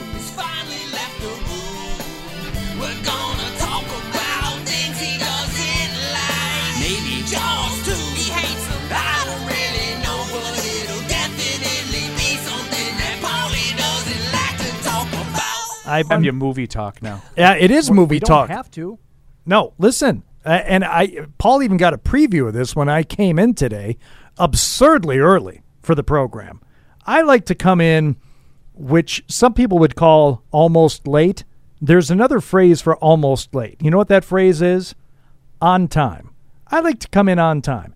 I was absurdly early for work today, and I started talking with Matt Morrell about one of his favorite topics, which is uh, men in tights and the superheroes and the superhero movies, uh, DC. But this was a Marvel based movie conversation because on New Year's Eve, with my daughter out, my wife, 11 year old son, and I all decided we were going to watch a movie together. He likes the Spider Man animation movie that came out, I don't know, a year or two ago. Into the Spider Verse. Thank you. Into the Spider Verse, which I did not see, but I'm like, I'm more of a live action guy anyway.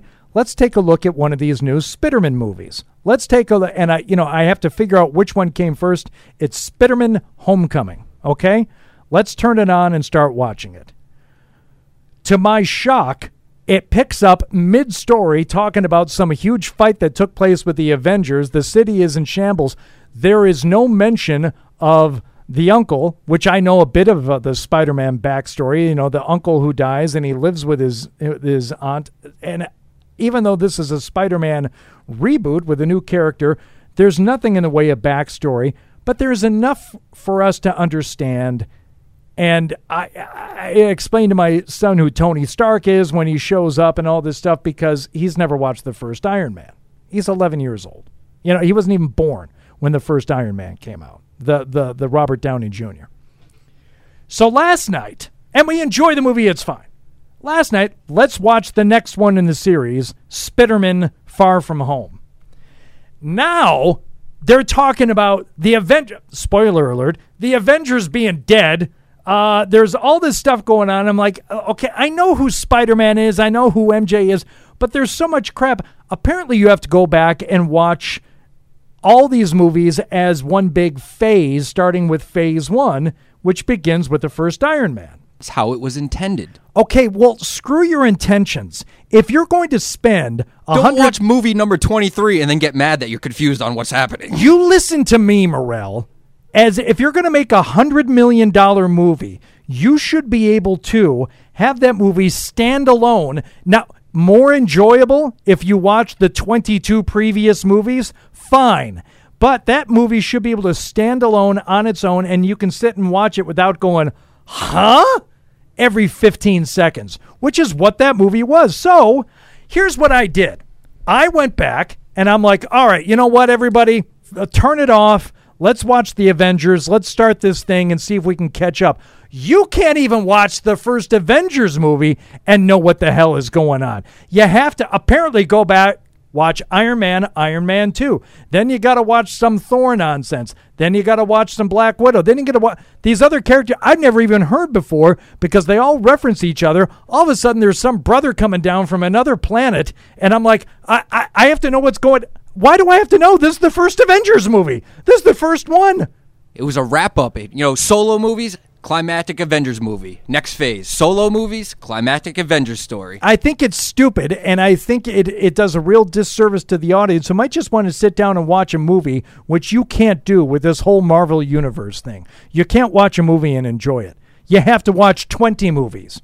You got to watch 23 hour long movies, which is two and a half days of your life to understand what's going on. hate to tell you, they've added like five more cents to it. Yeah, I'm sure they have. And you know what? You can keep them. Now I'm not watching any of them. Jokes. you have to see the last one now. You've watched Homecoming and Far From Home. You got to watch No Way Home when it comes out. no, I don't. No, I don't, because that means I have to go back and watch. The two Garfield Spider Mans. Yep, And uh, apparently, I have to watch Guardians of the Galaxy, which looks like a cartoon. it's a great movie, but you don't have to watch that. Oh, I think you do. I think you have to do because there was some mention of the Guardians last night. Yeah, but you don't need to watch.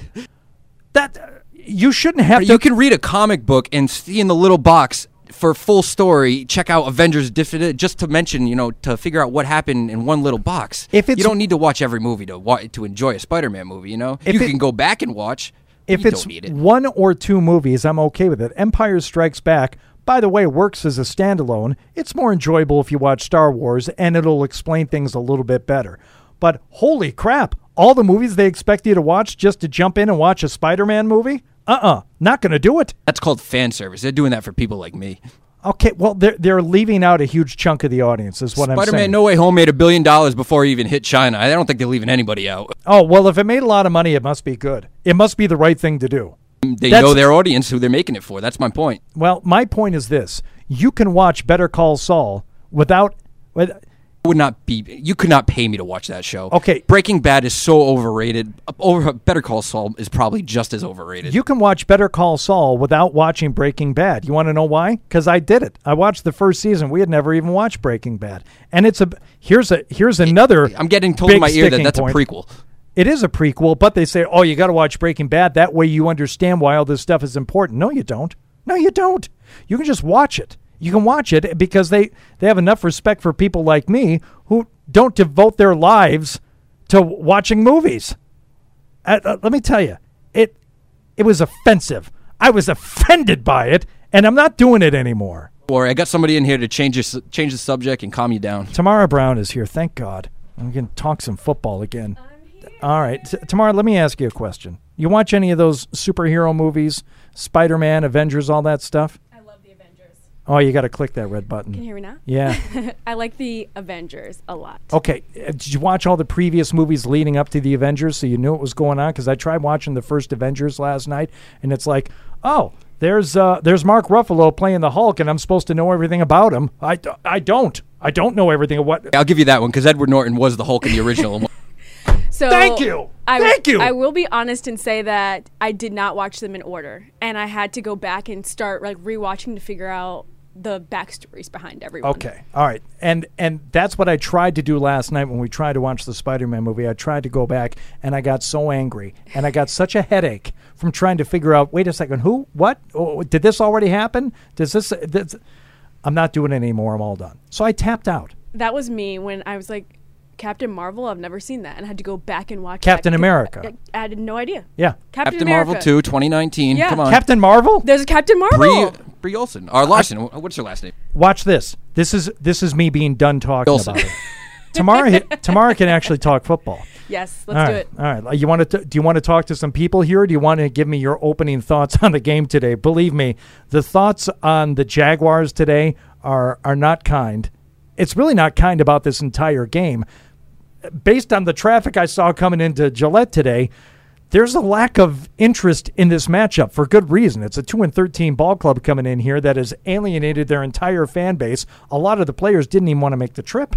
Exactly. And I think that when you look at this game, the theme this week when I was listening to all of the Patriots players was we have two choices. We can either spiral out of control or we can finish out the season strong. So for me, when I look at this game today, I'm looking to see like, okay, which choice are they going to take here? Because you really only have two and you need to pick between one. Right. And I think that in order to complete the second one, they're going to have to come out fast. I mean, the past couple of games, we've literally seen this team try to come from behind in the second half, and that can't happen today, especially against this Jags team who actually did beat the Bills. So I, I need the Patriots to come out here and, and not be so wrapped up in this 2 and 13 record that the Jags have and just come out here and do what they do best. Well, you're at a point in the season where you can't afford to have that fluky loss, and mm-hmm. and this is the the thing that it doesn't worry me about this game today. I don't think the Patriots are going to lose, but aside from Week One with Miami, which was Week One with a rookie quarterback and Mac Jones, the Patriots haven't lost to a team that they shouldn't have lost to. Exactly. I don't let that happen Oh, today I, for I crying out wouldn't loud. count Miami in that group, but I agree with you. I think they've taken care of the teams that are they should be. Yeah, you and- know you have the host of Patriots Unfiltered on TV right here. She's famous. She's gonna Tamara be is a film star. fantastic. And and she was oh, she was more than happy to talk about the Avengers nonsense with me. But I, I, thought how quickly you jumped into my seat too when I had to leave the room. I like that. Uh, it wa- actually it wasn't that, it wasn't even that quick. No? no, No. she she gave it a respectful amount of time. She waited for She the did. body to get cold. Is he coming back? now look at everybody on the line here. These people probably want to talk about uh, the Marvel movie universe more than anything. Oh, is that what you- is I that what don't you went to? I'll Yeah. be honest though, don't give away any spoilers because I did not see Spider Man yet. Oh. I couldn't give away a spoiler if I wanted to. I'm not even sure what happened. Deshaun in Virginia. What's up, Deshaun? Uh, hello, guys. How's guys going? What part of Virginia are you from? Waynesboro, Virginia. Nice. I'm from Newport News, Virginia. Do you know where that is? You guys hear me? Can you hear me? Yeah, we can hear you. Okay, I want to make sure. Uh, basically, I want to allude to what Paul was saying. I mean, I think with the, the issues of uh, uh, the personnel, like I don't expect anything to basically change until both sides of the ball get better. I mean, because I mean, uh, the defenses will continue to iterate to themselves or keep right back to the fact that, uh, hey guys, as long as we uh, basically stop the run, you know, and just force these guys to pass, you know, these guys we can't, these guys can't hurt us, and they know that. Yeah, I, I think And, there's you know, I think and, there's some the truth to that. Yes. too slow, especially for uh, some of your more mobile quarterbacks. That's why I believe guys like Josh Allen will continue to hurt us uh, for years to come until we get better personnel to actually stop, uh, you know, guys like him that can move around and run. Because basically, he made most of his plays off the run, off, off the move. It's not like he sat in the pocket most of most of the time. He was rolling around throwing the football. Yeah, I agree. It, it could be an issue going forward. The, the one thing I'll say about the mobile quarterbacks is they have a tendency not to last year up, up after year in the league. But if enough of these guys face the Patriots, yeah, it, and even just on you know one offs or you know for a year or two, yeah, it, it, if you don't figure out a better way to defend against the mobile quarterbacks, it's gonna they're gonna hand you losses year after year, and you need a, a better way of defending them. I think that's fair.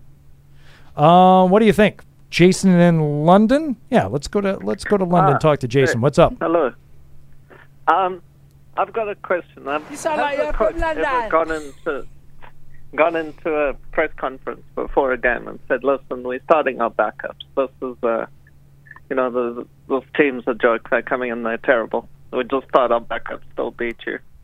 Um, and then another statement. I'm a big Falcons and Bengals fan this weekend. Oh, I'm the opposite. I'm a Chiefs fan. Well, we need, I want the Bengals to lose. Need the Falcons to win today, but I don't Yes, know. the Falcons were all in Need need the Falcons to win today. If you think the uh, if you think the Jags uh, Twitter replies are funny, also look at the Falcons uh, Twitter replies when someone tweeted out a photo of the Buffalo Stadium where it's snowing in inclement weather. All the Falcons fans are saying we're going to lose. Uh, just uh, that's a loss. That's a loss. That's a loss. They just assume they're going to lose the game today. I just like how they needed the snow to assume they were going to lose. I, I mean, they play in the dome. They don't win there either. That's actually a fair point. That's actually a really fair point. I mean, what are the actual odds today that the Falcons could beat the Bills? Hey, like you said, the Jags beat the Bills, so anybody, any given day, right? I mean, upsets happen. That, I mean, that's actually fair because when you look at the Lions and the Cardinals, for example, who actually predicted the Lions to beat the Cardinals and by that much? Nobody. Nobody. But I would I would argue that the chances of the Falcons beating the Bills are not much better than the Jags beating the Patriots. Yeah. I would say it would be a bigger upset for the Jags to beat the Patriots, but I mean, I think the Patriots are 15 and a half. Is that what we said? 15 and a half point favorites? And I think the Bills are 14 and a half point Here's the thing with the Bills. You know, coming off the win last week, I think they can play a lot better than they played last week. The Bills? Yes, Absolutely. They So were- they were sloppy. They th- and they know that, and they are going to. I, I think they're going to put on a clinic today. Unfortunately, um, is it n- Tamara? Take a shot at that name. Now is it Nao in Japan? Yeah. Well, now now they're on the phone, so we don't have a we don't have a chance for uh, Lapan to do a phonetic spelling for us. in My here. fault. I told them double check because I spelled it wrong originally. All right. How do you pronounce your name? Okay. My name is Nao Ari. N A O A R I. Got it. Well, you're you're on the show. What do you have for us? Pardon? Okay. Um, I'm going to put you on hold just for a second here, and that's I'll, I'll take ownership of that one. That one wasn't your fault, I don't think. I felt it was partially my fault. I'm ready to blame you, though. Todd in Greenville is on the Patriots pregame show, fueled by Dunkin'. Hello, Todd.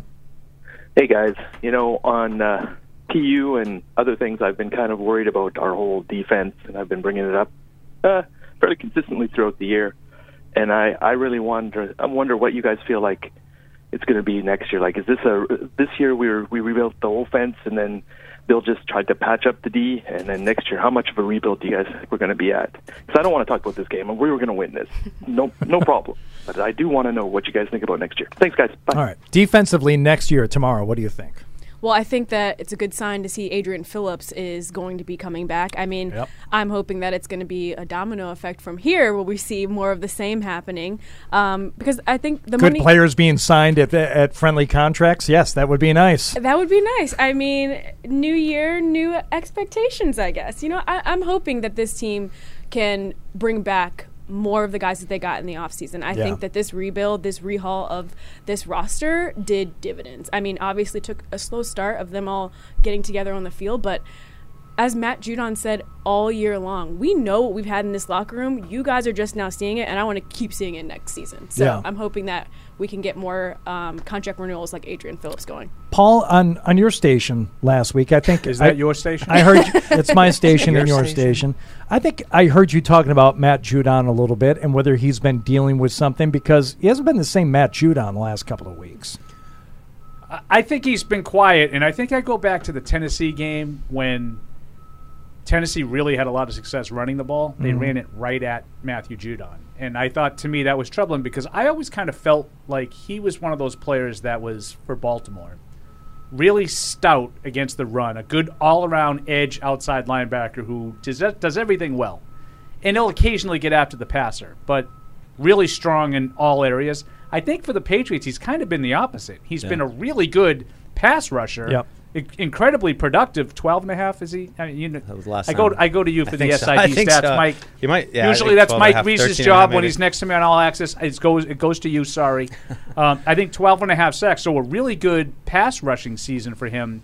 But I think occasionally he's been in trouble when they run at him. So I'm wondering if maybe physically he's just a little worn down. Now this week, coming off the COVID reserve list, so what happens? Maybe he's got a lighter load this week. Remember last last week, Kendrick Bourne, like 30 percent of the plays he played coming off the, the list. I wonder how much work he was able to get done this week. Yeah, it's a good point. That's a good point. All both those guys, Ja'Whaun Yeah, him Bentley and- him too. and Bentley as well. Um, but yeah, we got. Uh, so I was upstairs and We want to say goodbye to Tamara. Oh, goodbye, Tamara. Thank you, Saw you briefly. It was fun. Yeah. It was fun. I'm glad I got to come on with you guys. Don't be a stranger. Last. Evidently, Fred heard the the last home Marvel game. talk and said, "Tamara, get in, Get there. in there now." All right, guys. I'm gonna go get In- ready for warm up. All right, good All right. times. In my you. in my defense, the the call to the bullpen came before I had a chance to go solo at Oh, all. all right. So they saw it coming. They knew. It was decided this is not going to be good. Don't let Hardy alone with the Patriots pregame show for too long. Yeah, like three minutes. I, I had a fun experience up there, so you know I'm doing a little, uh, you know, talking to people with the microphone and what have you, and uh, with Matt Chat, I'm doing a little Q and A, and then uh, anybody got questions? And I'm like, so what do you think about N'Keal Harry being inactive? I'm like, I'm sorry, Didn't- hadn't, hadn't realized that he was inactive yet, so I got put on the spot for that one in front of a crowd, uh, which was nice. I, I gave that one to Matt, let him handle that one, but uh, a little bit of a surprise, a little bit of a surprise uh, with him him not going. I, you know. Yeah, I mean, I was a little surprised because he played so much last week, but I, uh, you know, I, I've gone through this a couple times, but just my thoughts. They didn't know they were going to get much out of Bourne last week, so they wanted another guy to go with Meyers. He probably prepared, and it was also probably Bill saying, "Hey, we, you know, let's it's time. He's got to do something. Mhm. We're going to give him a role. He's going to be part of the offense this week." And I don't think he played very well. No, I think that that drop was was just not what they needed, but yeah. Uh, let's try uh, Naori in Japan once again. Joining us now in the Patriots pregame show. Hello. Hello, I'm calling from Japan, and I have a question for you guys. By the way, happy holidays. Thank you. Happy holidays to you too. Yeah, uh, my question is, um, I've been reading a lot of um, articles putting it down on uh, N'Keal Harry, the last year's uh, wide receiver, Yep. Yep. and um, my question is, is the New England Patriots offense is it really difficult to for the wide receiver to master compared to other teams, or is it just why can't they? The offensive coordinator can't design a offense suited to the talent of the uh, wide receiver. All right, so this is it's an excellent question, Naori. Thank you. is so- an excellent question. Thank Yeah. you. Thank you for the call. We have seen wide receivers w- with the requisite skills and experience come in here and do both, either fail or um, succeed. Yeah. And I don't think, correct me if I'm wrong, uh, an offensive coordinator is going to do a whole lot to tweak uh, to tweak an offensive system for a specific receiver. You're going to tailor it to- toward your quarterback, which is what Bill and Josh have talked about for years. You know, you you say, oh, you know, you guys would never change your your your offense for a quarterback, and they say every team in the league does it. You you tool your offense. Your offense starts with the quarterback. So yes, you put together a game plan.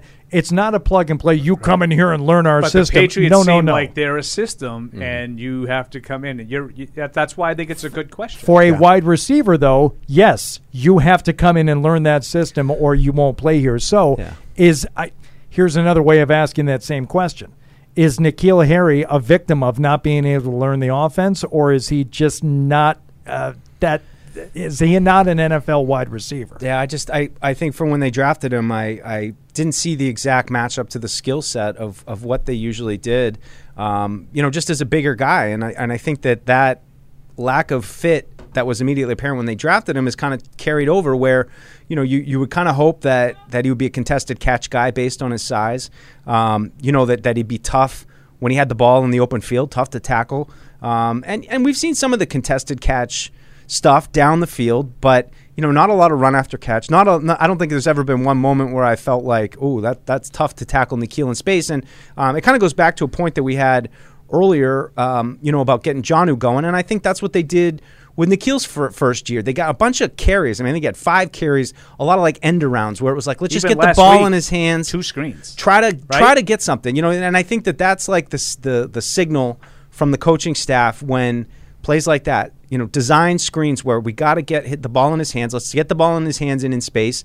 And I think even when they've made that those efforts, you've never really seen, uh, you know, him able to really conduct explosive plays or anything like that. And so, I mean, it really just goes back to the fact that I, I just see him struggling to get open off the line. Um, we saw his his rookie year struggling at the catch point, guys out physicaling him, um, you know, to that. So I think those have been part of part of the struggles. Certainly, they found something that he can do because of his size and with the crack blocking. And I mean, I think he has had an element uh, in that in the ground game. But overall, just as far as how much he's delivered in the receiving game and how much of an impact, it's just you know it's it hasn't been enough for a first round pick, and it's nice that you can find you know little consolation skill sets that you can build around. But ultimately, he just hasn't been a, a go to catch run receiver in this offense, and, and after three years, it's hard to expect that he will. What I really like about what Mike just brought up, he was like, you know, we've seen some of the contested catches because that's like been a a point of uh, you know in his favor, right? Oh, look what happens. You, you just gotta you just gotta throw him up to him. Well, if he did the other things reasonably well that Mike says we haven't seen really anything from him, you know, like run after the catch or just an ability to catch the ball on any kind of regular basis, get open. So now I'm getting say four or five catches a week out of him. Now I'll throw one up down the sideline and see if he can make a play for me in a particular on a third and ten, you know, and see if he can maybe out wrestle. But I can't have a guy who's really giving me nothing, and just say every week I'm going to throw one up down the sideline to him and see if he can make a play. Like like that's going to spark a star career out of No, him. like- and it's a waste of a play. Right. That, that's what you can't. You can't afford Right, to waste a play like, that. Like if I'm throwing eight passes to him a week and he's catching five of them, and one of the ones he doesn't catch is a contested ball down the sideline, I can live with that. Yes. Mm-hmm. Mhm. But if I'm just going to throw up 50-50 balls and it's 50-50 that he catches it, that's not worth it. Yeah. Um, let's go to Dan in Virginia. Patriots pregame fueled by Dunkin'. What's up, Dan? What's up? Is uh, how is it that uh, Patriots.com can get calls from the Middle East, one of the most beat up regions in the world? Excuse me. One of the most beat up regions in the world, and it sounds crystal clear. Yet a guy calls from Japan, which is the most technologically advanced nation in the world, and it like he's calling from underwater. Hey, none of it makes any sense to us either. Oh, that's that's Hardy. Yeah, it's my it's my doing. He pressed the crappy reception button again. I, I, I got uh, I got two questions. Um, I'm going to kill you for that. and uh, you might have addressed this a little bit ago with Paul's talk about uh, Judon, but um, last week it didn't seem like he was really in the game. It seemed like he was like it, it, it almost looked like he sort of tripped Allen at one stage, and he kind of did the old "Oh, "I'm going to bump into an opposing player while looking while pretending I'm looking at something else" kind of thing. It looked like he was more about I don't know annoying the other team rather than It's interesting. Kinda getting It's an in interesting game, and I- point.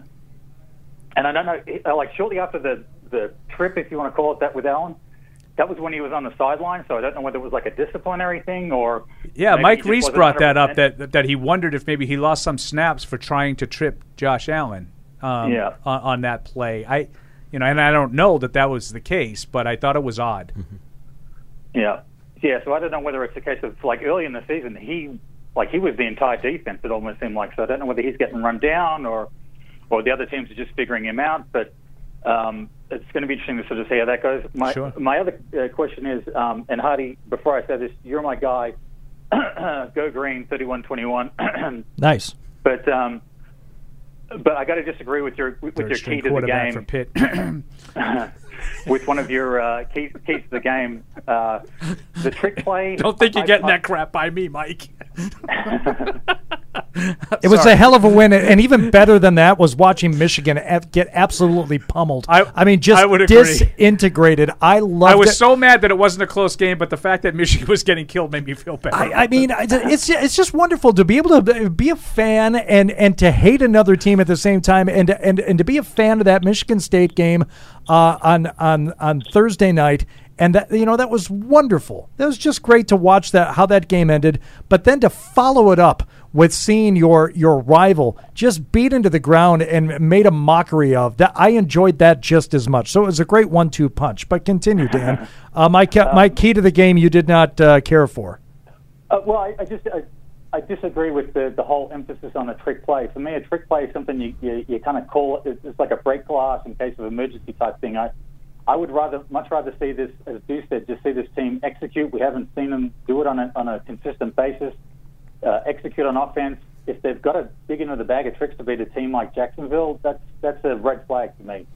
I just want him to do it to spark the offense, Dan. And thanks for the call. I, yeah, I- Dan. I- if it, I would agree with Dan. If it, if they end up like with a a flea Nothing flick- going, and they need to get they need one of those Yes, plays because like- nothing's working. Like it's a Oof. 21-17 game and a flea flicker puts them in the lead. uh, That will concern me. But I, I'm kind of with Hardy. Like, hey, if it's seven nothing and then all of a sudden they break out a flea flicker to make it 14 nothing en route to a 31 to three, Sure. I, am I'm, I'm I'm with Hardy. I'm Yep. fine with that. After what I've if seen it's sprinkled in, it's it just helps them out along the way. That's fine. If they need it to win this game, that's a red flag. Yeah.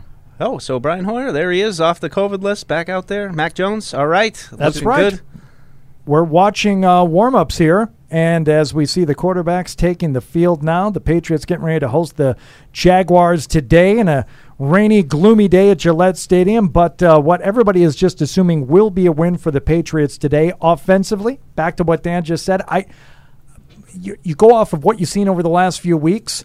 I do not assume the Patriots will be able to just move the ball and and and score and do everything like a normal offense. I say run a couple of trick plays if that's if that's what it takes, so be it. I'll take it.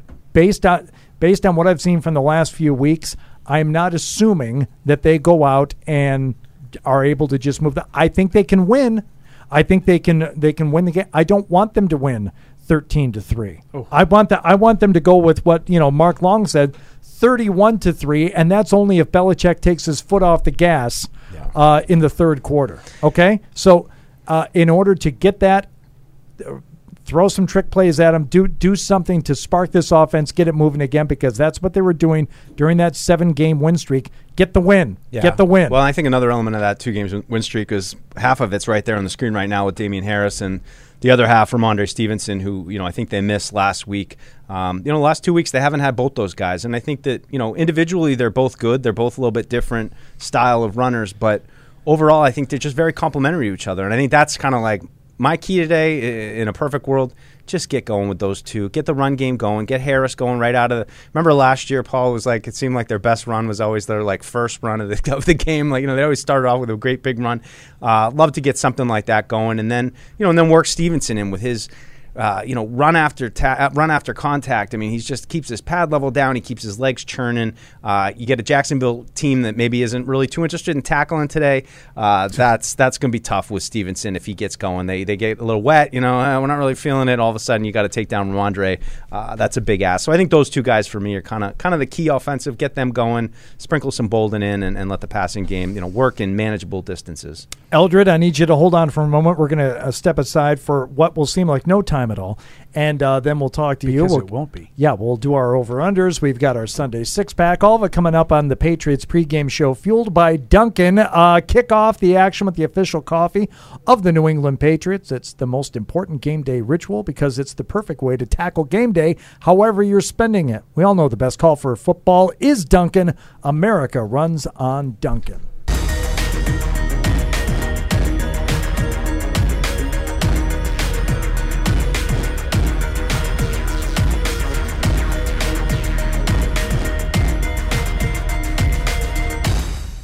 TouchView Interactive is here to support your hybrid learning, distance learning, and video conferencing needs with easy to use tools that allow end users to collaborate, interact, and present seamlessly. TouchView Interactive offers a comprehensive line of accessories and software to support your audiovisual needs. Outfit your classrooms and presentation spaces with the future of interactive display technology. Visit touchview.com for more info. Offered by the Ockers Company, celebrating 100 years of service and support. Football's back and it's time to go big. Pepsi pulled pork sandwiches are game day greatness. Now we're ready for game day. Check out some more awesome recipes on madeforpatriotswatching.com. Join the conversation by calling the Ace Ticket hotline at 855 PATS 500 or email the show at webradio at patriots.com. This is real cowboy stuff you're watching now. Watch this. We're going to watch these barrel racers. Live from our studios inside Gillette Stadium, here's Hardy.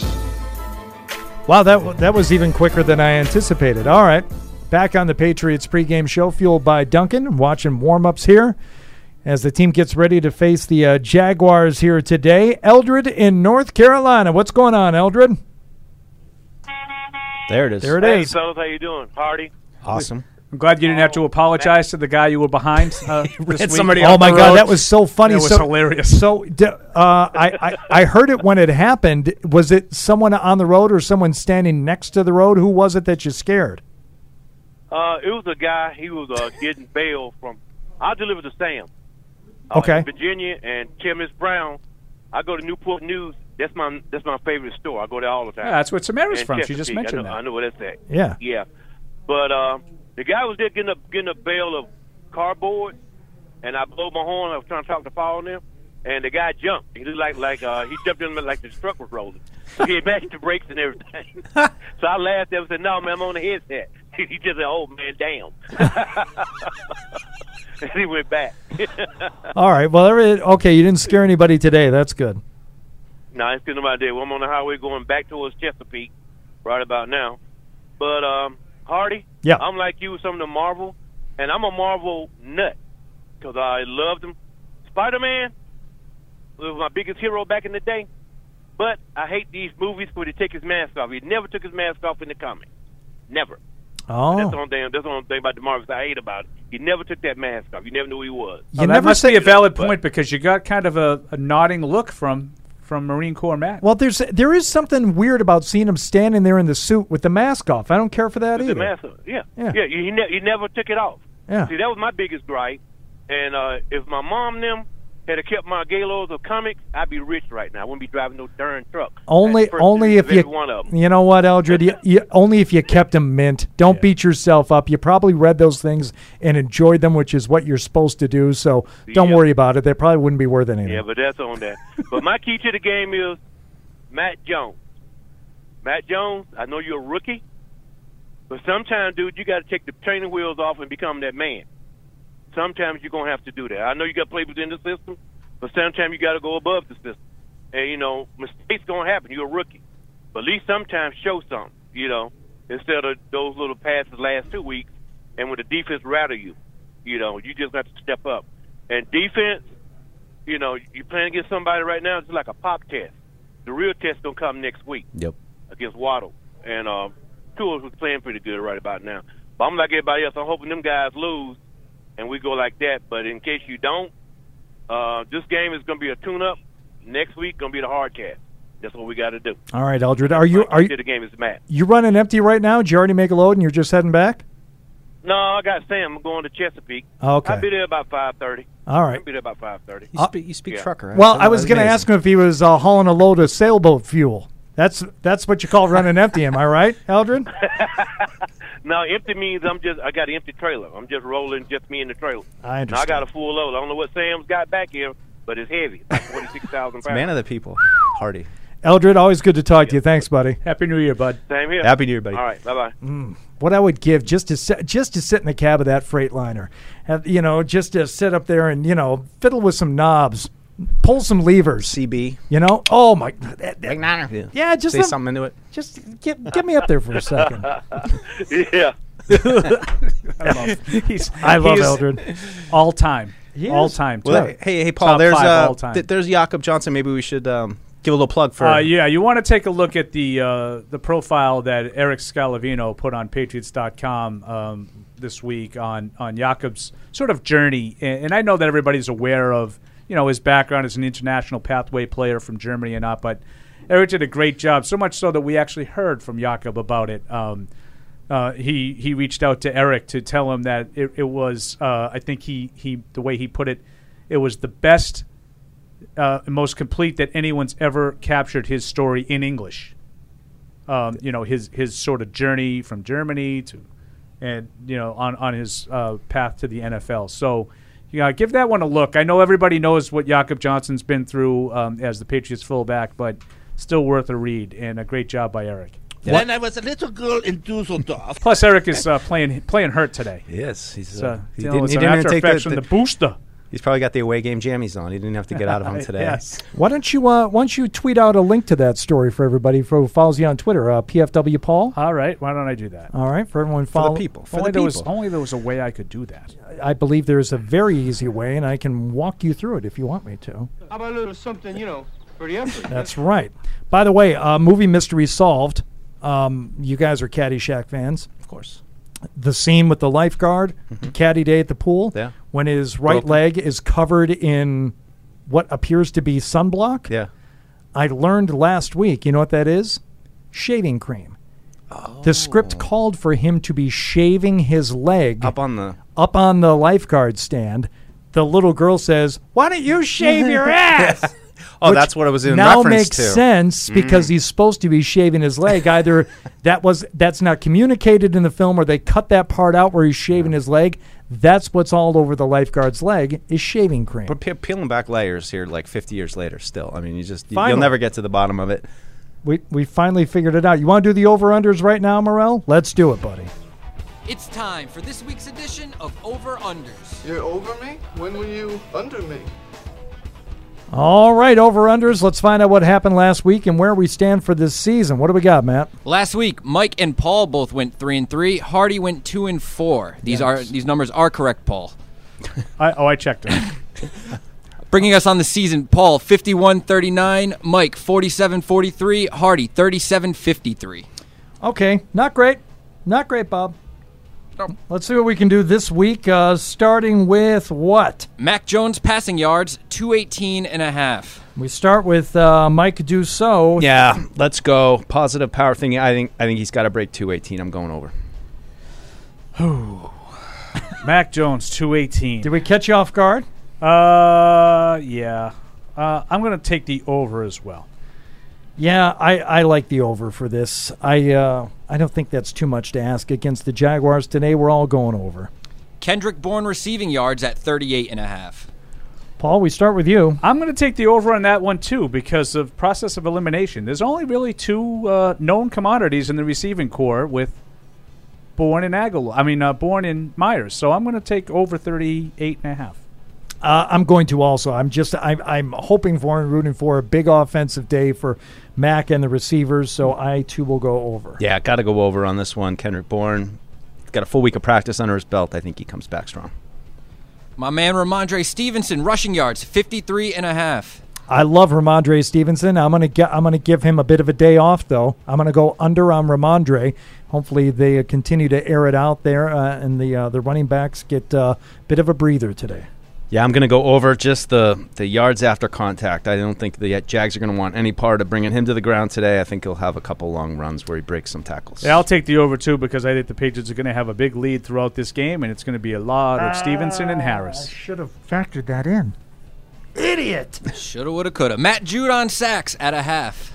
Matty Judon, we're just talking about him off the COVID list. How much is he going to play today? I think enough to at least get one sack. I will play the over. Yeah, I'm going to take the over too because again, I think the Jacks are going to be behind, and Trevor Lawrence is going to have to throw. Yeah, we're all going over on the uh, on the half a sack for Matt Judon today.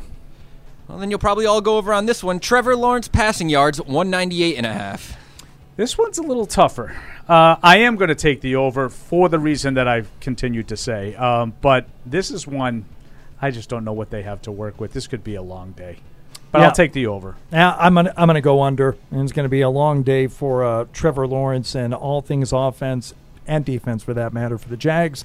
I'll take the under. Yeah, I'm with Hardy. I'll take the under as well. And then the total score 41 and a half. Tough number. It's such a tough number. I uh, the 31-3 that Mark Long laid on us from the Associated Press. He was behind enemy lines. He covers the uh, Jaguars down there. I I think it could be a blowout win for the Patriots and still go under. So I'm going under. Yeah, that's what I think too. I think it's going to be a big Patriots win, but the Patriots ain't going to score 38. Uh, I think they'll be in the mid 30s or low 30s around there. I'm going to play under. Yeah, I'll take the over. I think they might get it by themselves. Wow. All right, there we go. That takes care of the over unders on this uh, Patriots pregame, which is fueled by Dunkin'. We're going to uh, step aside one more time. We got a, a couple of emails to get to, webradio at patriots.com. We also have a Sunday six pack. Things getting very interesting in the season standings for the Sunday six pack. More on that coming up. That looks awful. Football's back and it's time to go big. Pepsi pulled pork sandwiches are game day greatness. Now we're ready for game day. Check out some more awesome recipes on madeforpatriotswatching.com. An active lifestyle means you never stop moving. That's why only Theragun devices are designed to release your body's deepest muscle tension. So you can do the things you love. Land that pose, hit that final rep, taste success, and do it all over again. You only have one body. Make it a Therabody.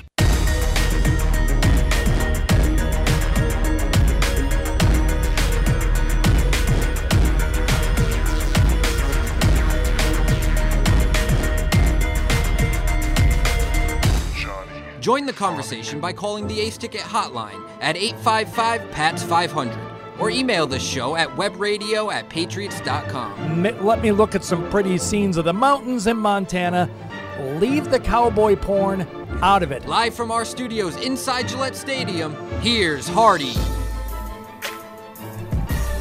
Back on the Patriots pregame show, fueled by Dunkin'. Let's take a look at uh, a couple of these emails here. We have uh, Robin in Alaska. Um, in tonight's continuing adventures of Hardy.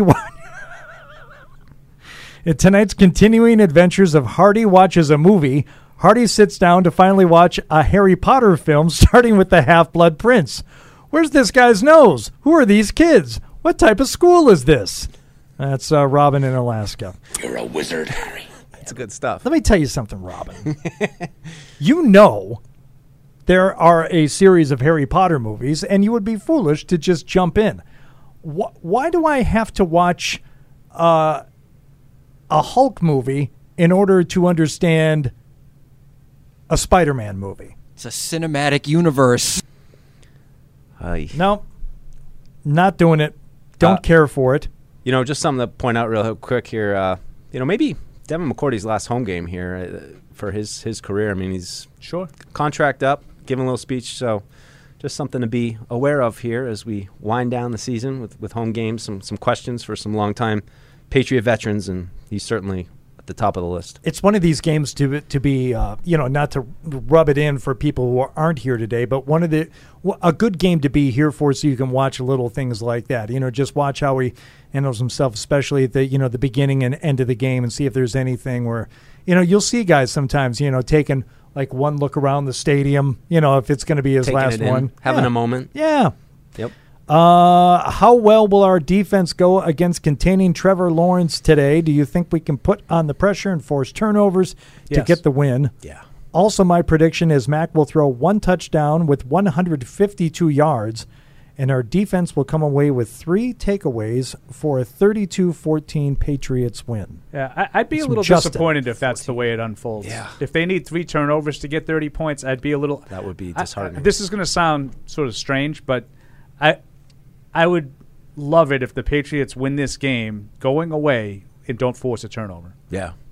Right. It's just a conventional punt, punt, punt, and the Patriots move the ball and score. Like no, like no return. I mean, like obviously anything they do well is obviously good. So I'm not going to say, well, that's terrible that they intercepted three passes, but I think it would be better if the offense just had to drive the length of the field and did so, and that the defense just came up with stops, didn't have to rely on takeaways to do it. Yeah, it's such a huge part. I mean, you look at the seven game win streak you had, you know, the offense, or I mean, I shouldn't say the offense, but the total giveaways at five. Then you run down the seven game win streak in terms of takeaways three, two, three, one, four, four, one. I mean, it's just, it's such a key part of them when they're on their game. You know, it's going right when they get those takeaways. But I think you're right. It's just, love to see a team that doesn't need to rely on that kind of stuff, can just beat you straight up. Watching the big men down there as uh, Patriots uh, warm ups continue here. David Andrews. Do you think David Andrews heard it at all this week about his uh, his unsportsmanlike that he got uh, flagged for His in the last wallet, his wallet heard about it apparently, like 10 grand. So, You know, what- you know what just drives me crazy. Can I just give can I give a little rant? It's like so the NFL we all know has ridiculous rules, regulations, and stipulations, whatever. So one of these things is these unsportsmanlike conduct slash taunting things are ten thousand and change. Yep. Unnecessary roughnesses are five thousand and change.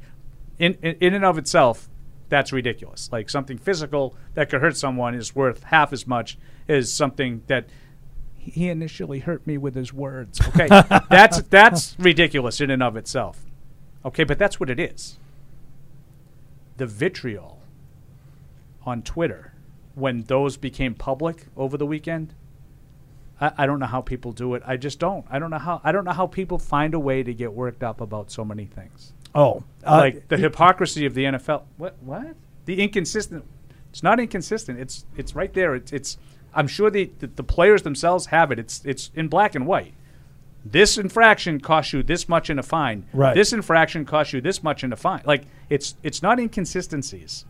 No. It's stupid. I will. I'll grant you that. Right. Again, that a personal foul is a blanket amount. Like I've seen personal fouls; they're not all created equal. What Matt Milano did was pretty mild, um, you know, as opposed to, you know, a vicious head helmet shot that led led to an ejection. And I can't think of a specific guy this year, but there have been some, right? You know, where you just light up a defenseless receiver with a helmet shot, you get thrown out of the game. That's the same fine as what Matt Milano did to Josh Allen. And then I people agree. and people are like up in arms, like, why didn't Jerry Hughes get fined for like? I mean, at best, it was a borderline penalty.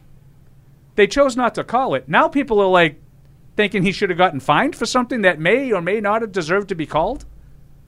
Like, I, I just don't understand. Yeah, and uh, well, People I don't get so angry. I don't. I don't get how the wow, plenty of good seats still available. Uh, yeah, it's a late arriving crowd, I believe, here at Gillette Stadium today. Um, Joe in uh, Osprey, Florida says, When I was told I had to go back and watch 20 plus movies to catch up, no thanks, Morel discredited himself by not getting Breaking Bad. So, I got Breaking Bad. I purposely didn't even watch the final episode. Episode. It, I got the show. It sucked. I don't know. I don't know why people do that too. That's another one that always sort of worries me. It was because the hype got too big. I was watching along with Oh, I everybody. get and the hype got of so big. I said, you know what? Screw it. I'm good. People that, oh, what, what, what? Like if you don't like what they like, Oh, yeah. You have to like it. You have to, The or you're thing- wrong. The thing with Breaking Bad and Game of Thrones, the most annoying thing was all the other people watched it and told me I had to watch it. I'm like, no, I really don't. I, I'm fine. I now I did watch Breaking Bad and I enjoyed it, but I never watched Game of Thrones and and and I started doing it, kind of like Matt is saying, just to show all the people who told me I had to watch it. No, watch this. I won't watch it, and I will lead a happy and fulfilled life. But they got dragons in it. I know this. It's kind of amazing. That's one of the reasons why I didn't watch it. That see, that's one of the reasons why I never got into it. But everybody tells me that you got to dragons. You, will still like it, and I have seen Zombies kind of. I'd say maybe half to a little bit more than half of the first season, and I, I enjoyed it. I thought it was good. I just haven't made it appointment viewing. Uh, Ozark coming out soon. Ozark, I was in on from the very beginning. I'm and ready for that, and uh, you know it's back. Cobra Kai. Cobra Watched Kai. Watched the first one last night. The first one, The which first episode. I believe TJ watched the entire season. Just banged it right out. Yeah, I, uh, I I watched the last episode of the first season and said, I'm not watching any more of this. Cobra Kai? Yeah. I don't even know you anymore. It's See, so rid- see, I'm gonna I'm gonna do like what they say, like, oh, you're doing it wrong. Well, you know what it is? No, it is. It's silly. It's, It's bad. so silly. Oh, it's it's terrible. It's But I love it. Like I'd rather go back and watch. I, and I finished MacGruber. I'll go back and watch oh, MacGruber again before I watch Cobra Kai. At least there's some production value in MacGruber. I'm like I'm watching Cobra Kai. I'm like, is this like an actual Hollywood production? Did they spend any money on this? Because it looks like crap and it's acted like crap. And it's I get the camp nostalgic value, but that only holds me for so long. Oh. And after a while, I'm like, no, I'm not. I'm not watching. William this. Zabka should get an award. He's he's amazing, amazing comedic actor that you never would have predicted as just like the jerkhole '80s movie, blonde haired, you know, surfer, perfect guy. Like he he's got amazing comic timing. He's he's a highlight for me in that show. All right, let's get to the six pack. Here we go. This is the Sunday six pack, so kick back and listen to the position. I'm itching to get the picks back. You better bring a big stack. Don't get it mixed, Jack. I came to win it, yeah. This is the Sunday six pack. Things getting real interesting here in the Sunday six pack. What happened last week, and where are we for the season? Last week, Paul five and one, Mike four and two, Hardy three and three. So the season totals You know bring us to is, Mike, what? right? What's that? Footsteps. What? Hardy's hearing footsteps. Is what? Why? Why is it such an odd gait? Yeah, is that are, you, are they on a horseback? Got a little hitch in the giddy up. He's hearing those footsteps because Hardy is 45 and 35 on the season, and Paul is now 42 and 38. Mike 39 and 41. All right, coming to get you. Well, we got a. Uh, you, you know, I'm 53 now. I haven't walked without a limp in about 25 years. That's just an odd limp though, because it's still it's it's a good pace. Oh, shut up. Generally, people who limp don't limp that quickly. You know what happens when people start to feel the pressure? They nitpick. Okay. Mm. Drop calls. Watch this. All right, Sunday, Again, 1 p.m. The sneaky negative one gets away with the shot. You don't even say anything to him. Well, you know what? I've got a new respect for Matt after this week. I didn't know anything about his grandfather. There's a field named after him at Tufts. Uh, He Oh, was yeah. banged Oh, you heard all Marilyn that? He's a Monroe. fast- he's a apparently, there's all kinds of stuff I learned this week. I got good stories. I got a new respect for uh, Dussault. There's there's a lot going on with that guy. I had no idea. Uh, the 8 and 7 Miami Dolphins at the 10 and 5 Tennessee Titans, Tennessee minus 3. Ooh, big one for the Pats. Big one for the Pats. I'm going Titans. I think they got it in them. Uh, Derrick Henry, I guess, was walking around this week. That's a good sign. Not sure when he'll be back, but I like the Titans today. I'm going to take the Titans too. I just feel like the Dolphins' win streak has a whiff of the Patriots' win streak. Um, I think it was against a, a bunch of questionable teams. I think this is a spot where they have to win a big game on the road against a team that, even though they're missing some personnel, the fact that AJ Brown is back, the fact that those guys, Rashaan Evans, the, you know, a lot of those pieces on defense are back. I'll take the Titans. I'm trying not to overthink things this week. So you've got a 10 and 5 team at home late in the season. They're a 3-point favorite over an 8 and 7 team. Give me the home team. I think they get this win today by a touchdown. There you go. That's it. I'm not, I'm not over I'm going to try not to overthink it so I don't lose even more of my lead. The 8 and 7 Las Vegas Raiders at the 9 and 6 Indianapolis Colts, Indy minus 8. Looks like the Colts will have Carson Wentz. Uh, he will be available anyway. We'll see if he plays. Um, the eight points is a little much for me. I'm going to take I'm going to take that extra point and, and go with Vegas to Oh. keep it close. See now this is gonna this is going to the feel spread, this is going to feel like I'm just betting what Paul is betting, so I don't lose much of the lead. But I think the exact same thing. I it feels like a, a touchdown win at most. It's actually refreshing that you're making picks as opposed to just trying to do stuff to. so you don't you don't Right. you don't mind me jumping on the Raiders with you? No. Okay. If that's what you think. Yeah, I do. I'm just making picks for the Patriots. Give me the Colts. Good job, Fred. The 11 and 4 Kansas City Chiefs at the 9 and 6 Cincinnati Bengals, KC minus 3.5. Uh, this is a tough one. This is a this is a tough one today because uh, I I like the Chiefs. You go back to what I you know had to say about them a few weeks ago, and Chiefs are going to do Chiefs things. But the Bengals are looking like a team that understands what's on the line and how they're playing right now. And I I, I don't think I'm doing uh, a, a lot of disservice to the Chiefs by saying, you know what, give me the give me the Bengals, give me the home dogs here, getting three and a half. I like that line. I'm going to take them. Yeah, I, I, I'm a big Joe Burrow fan. He continues to win me over. They got a lot of offense there, but I think this is the game where you say, all right, Kansas City's back as a Super Bowl contender. I'm going to take them on the road to win. Uh, I was going to take Cincinnati, but since you took them, I'm going to take Kansas. City. That's why there's an order to it. no, I am going to take Kansas City for the reasons that Mike said. I, I think the Bengals are pretty good. I don't think they're ready for this one. I think they're getting a lot of buzz. The last time they got a lot of buzz, they they stumbled. I think they'll stumble again. All right, 7 and 8 Atlanta Falcons at the 9 and 6 Buffalo Bills, Buffalo 14 and a half. Ah, I, I, as much as I would love the Falcons to pull it off, I just I don't believe in them. Um, but I'm going to take them because I think it'll be cl- a little bit closer than 14.5. So I'll take the Falcons. Yeah, I'm going to lay the points. Uh, I think Buffalo um, finds a way to put that inconsistency behind them, and you know that whole snow thing in it, the Atlanta. Like, eh, I can't, I can't lay 14 and a half. I can't do it. I, I will not do it. I will take the Falcons. Moving I on to got the a fourth- shot. See? I got a shot. I'm, I mean, I, I, I'm a sport. I got right? a shot. That's 'Cause two. To me, the action is the juice. I love the action. is the juice. 4 p.m. today, we have the 10 and 5 Arizona Cardinals at the 11 and 4 Dallas Cowboys. Dallas minus six and a half. Oh, this is me. Mr. Poe. Uh, Yeah. I will take Dallas in this one. I, I think Arizona's got some significant issues offensively. I've been reading a lot on Twitter today that people have been, some of these shows, I think, talking about defenses kind of figuring out Kyle Mur- uh, Kyler Murray a little bit.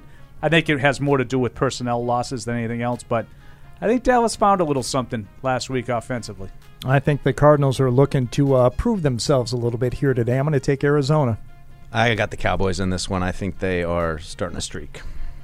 And finally, the 2 and 13 Jacksonville Jaguars at the 9 and 6 New England Patriots. New England minus 16 and a half. Let's have some fun. Let's lay the 16 and a half. Why not? I'll Let's do lay it. it. I'm I'll, laying it I'll, too. I'll take the Patriots today, and I'll take them uh, 30 to seven. Yeah, I'll take tw- I'll take Patriots twenty-eight to six. I'm going to go 33 to 9. Nine. Nine. We're all laying the 16 and a half. Oh, God, yeah. Okay. There it is. All you got to do is get to 17. You got a shot. All right. Uh, thank you to everybody who joined us today. We done In- already? Yeah, we're done. Uh, Mark Long from the Associated Press making a real Great- strong push great appearance. for uh, behind Yeah. enemy lines. Certainly a top guest. five push at, at worst. Yep. Um, uh, Tamara, who joined us here for a few minutes, that was great. Thank you. And uh, to the Mats and everybody else who called in and wrote in, we appreciate you. And we hope to talk to you in the post game show. Patriots, Jags, be happening next. We'll talk to you in a few hours. Thank you for downloading this podcast. Subscribe on Apple, Google Play, and everywhere else you listen. Like the show? Please rate and review us. Listener comments and ratings help keep us high in the podcast rankings so new listeners can find us. Be sure to check patriots.com for more news and more podcasts.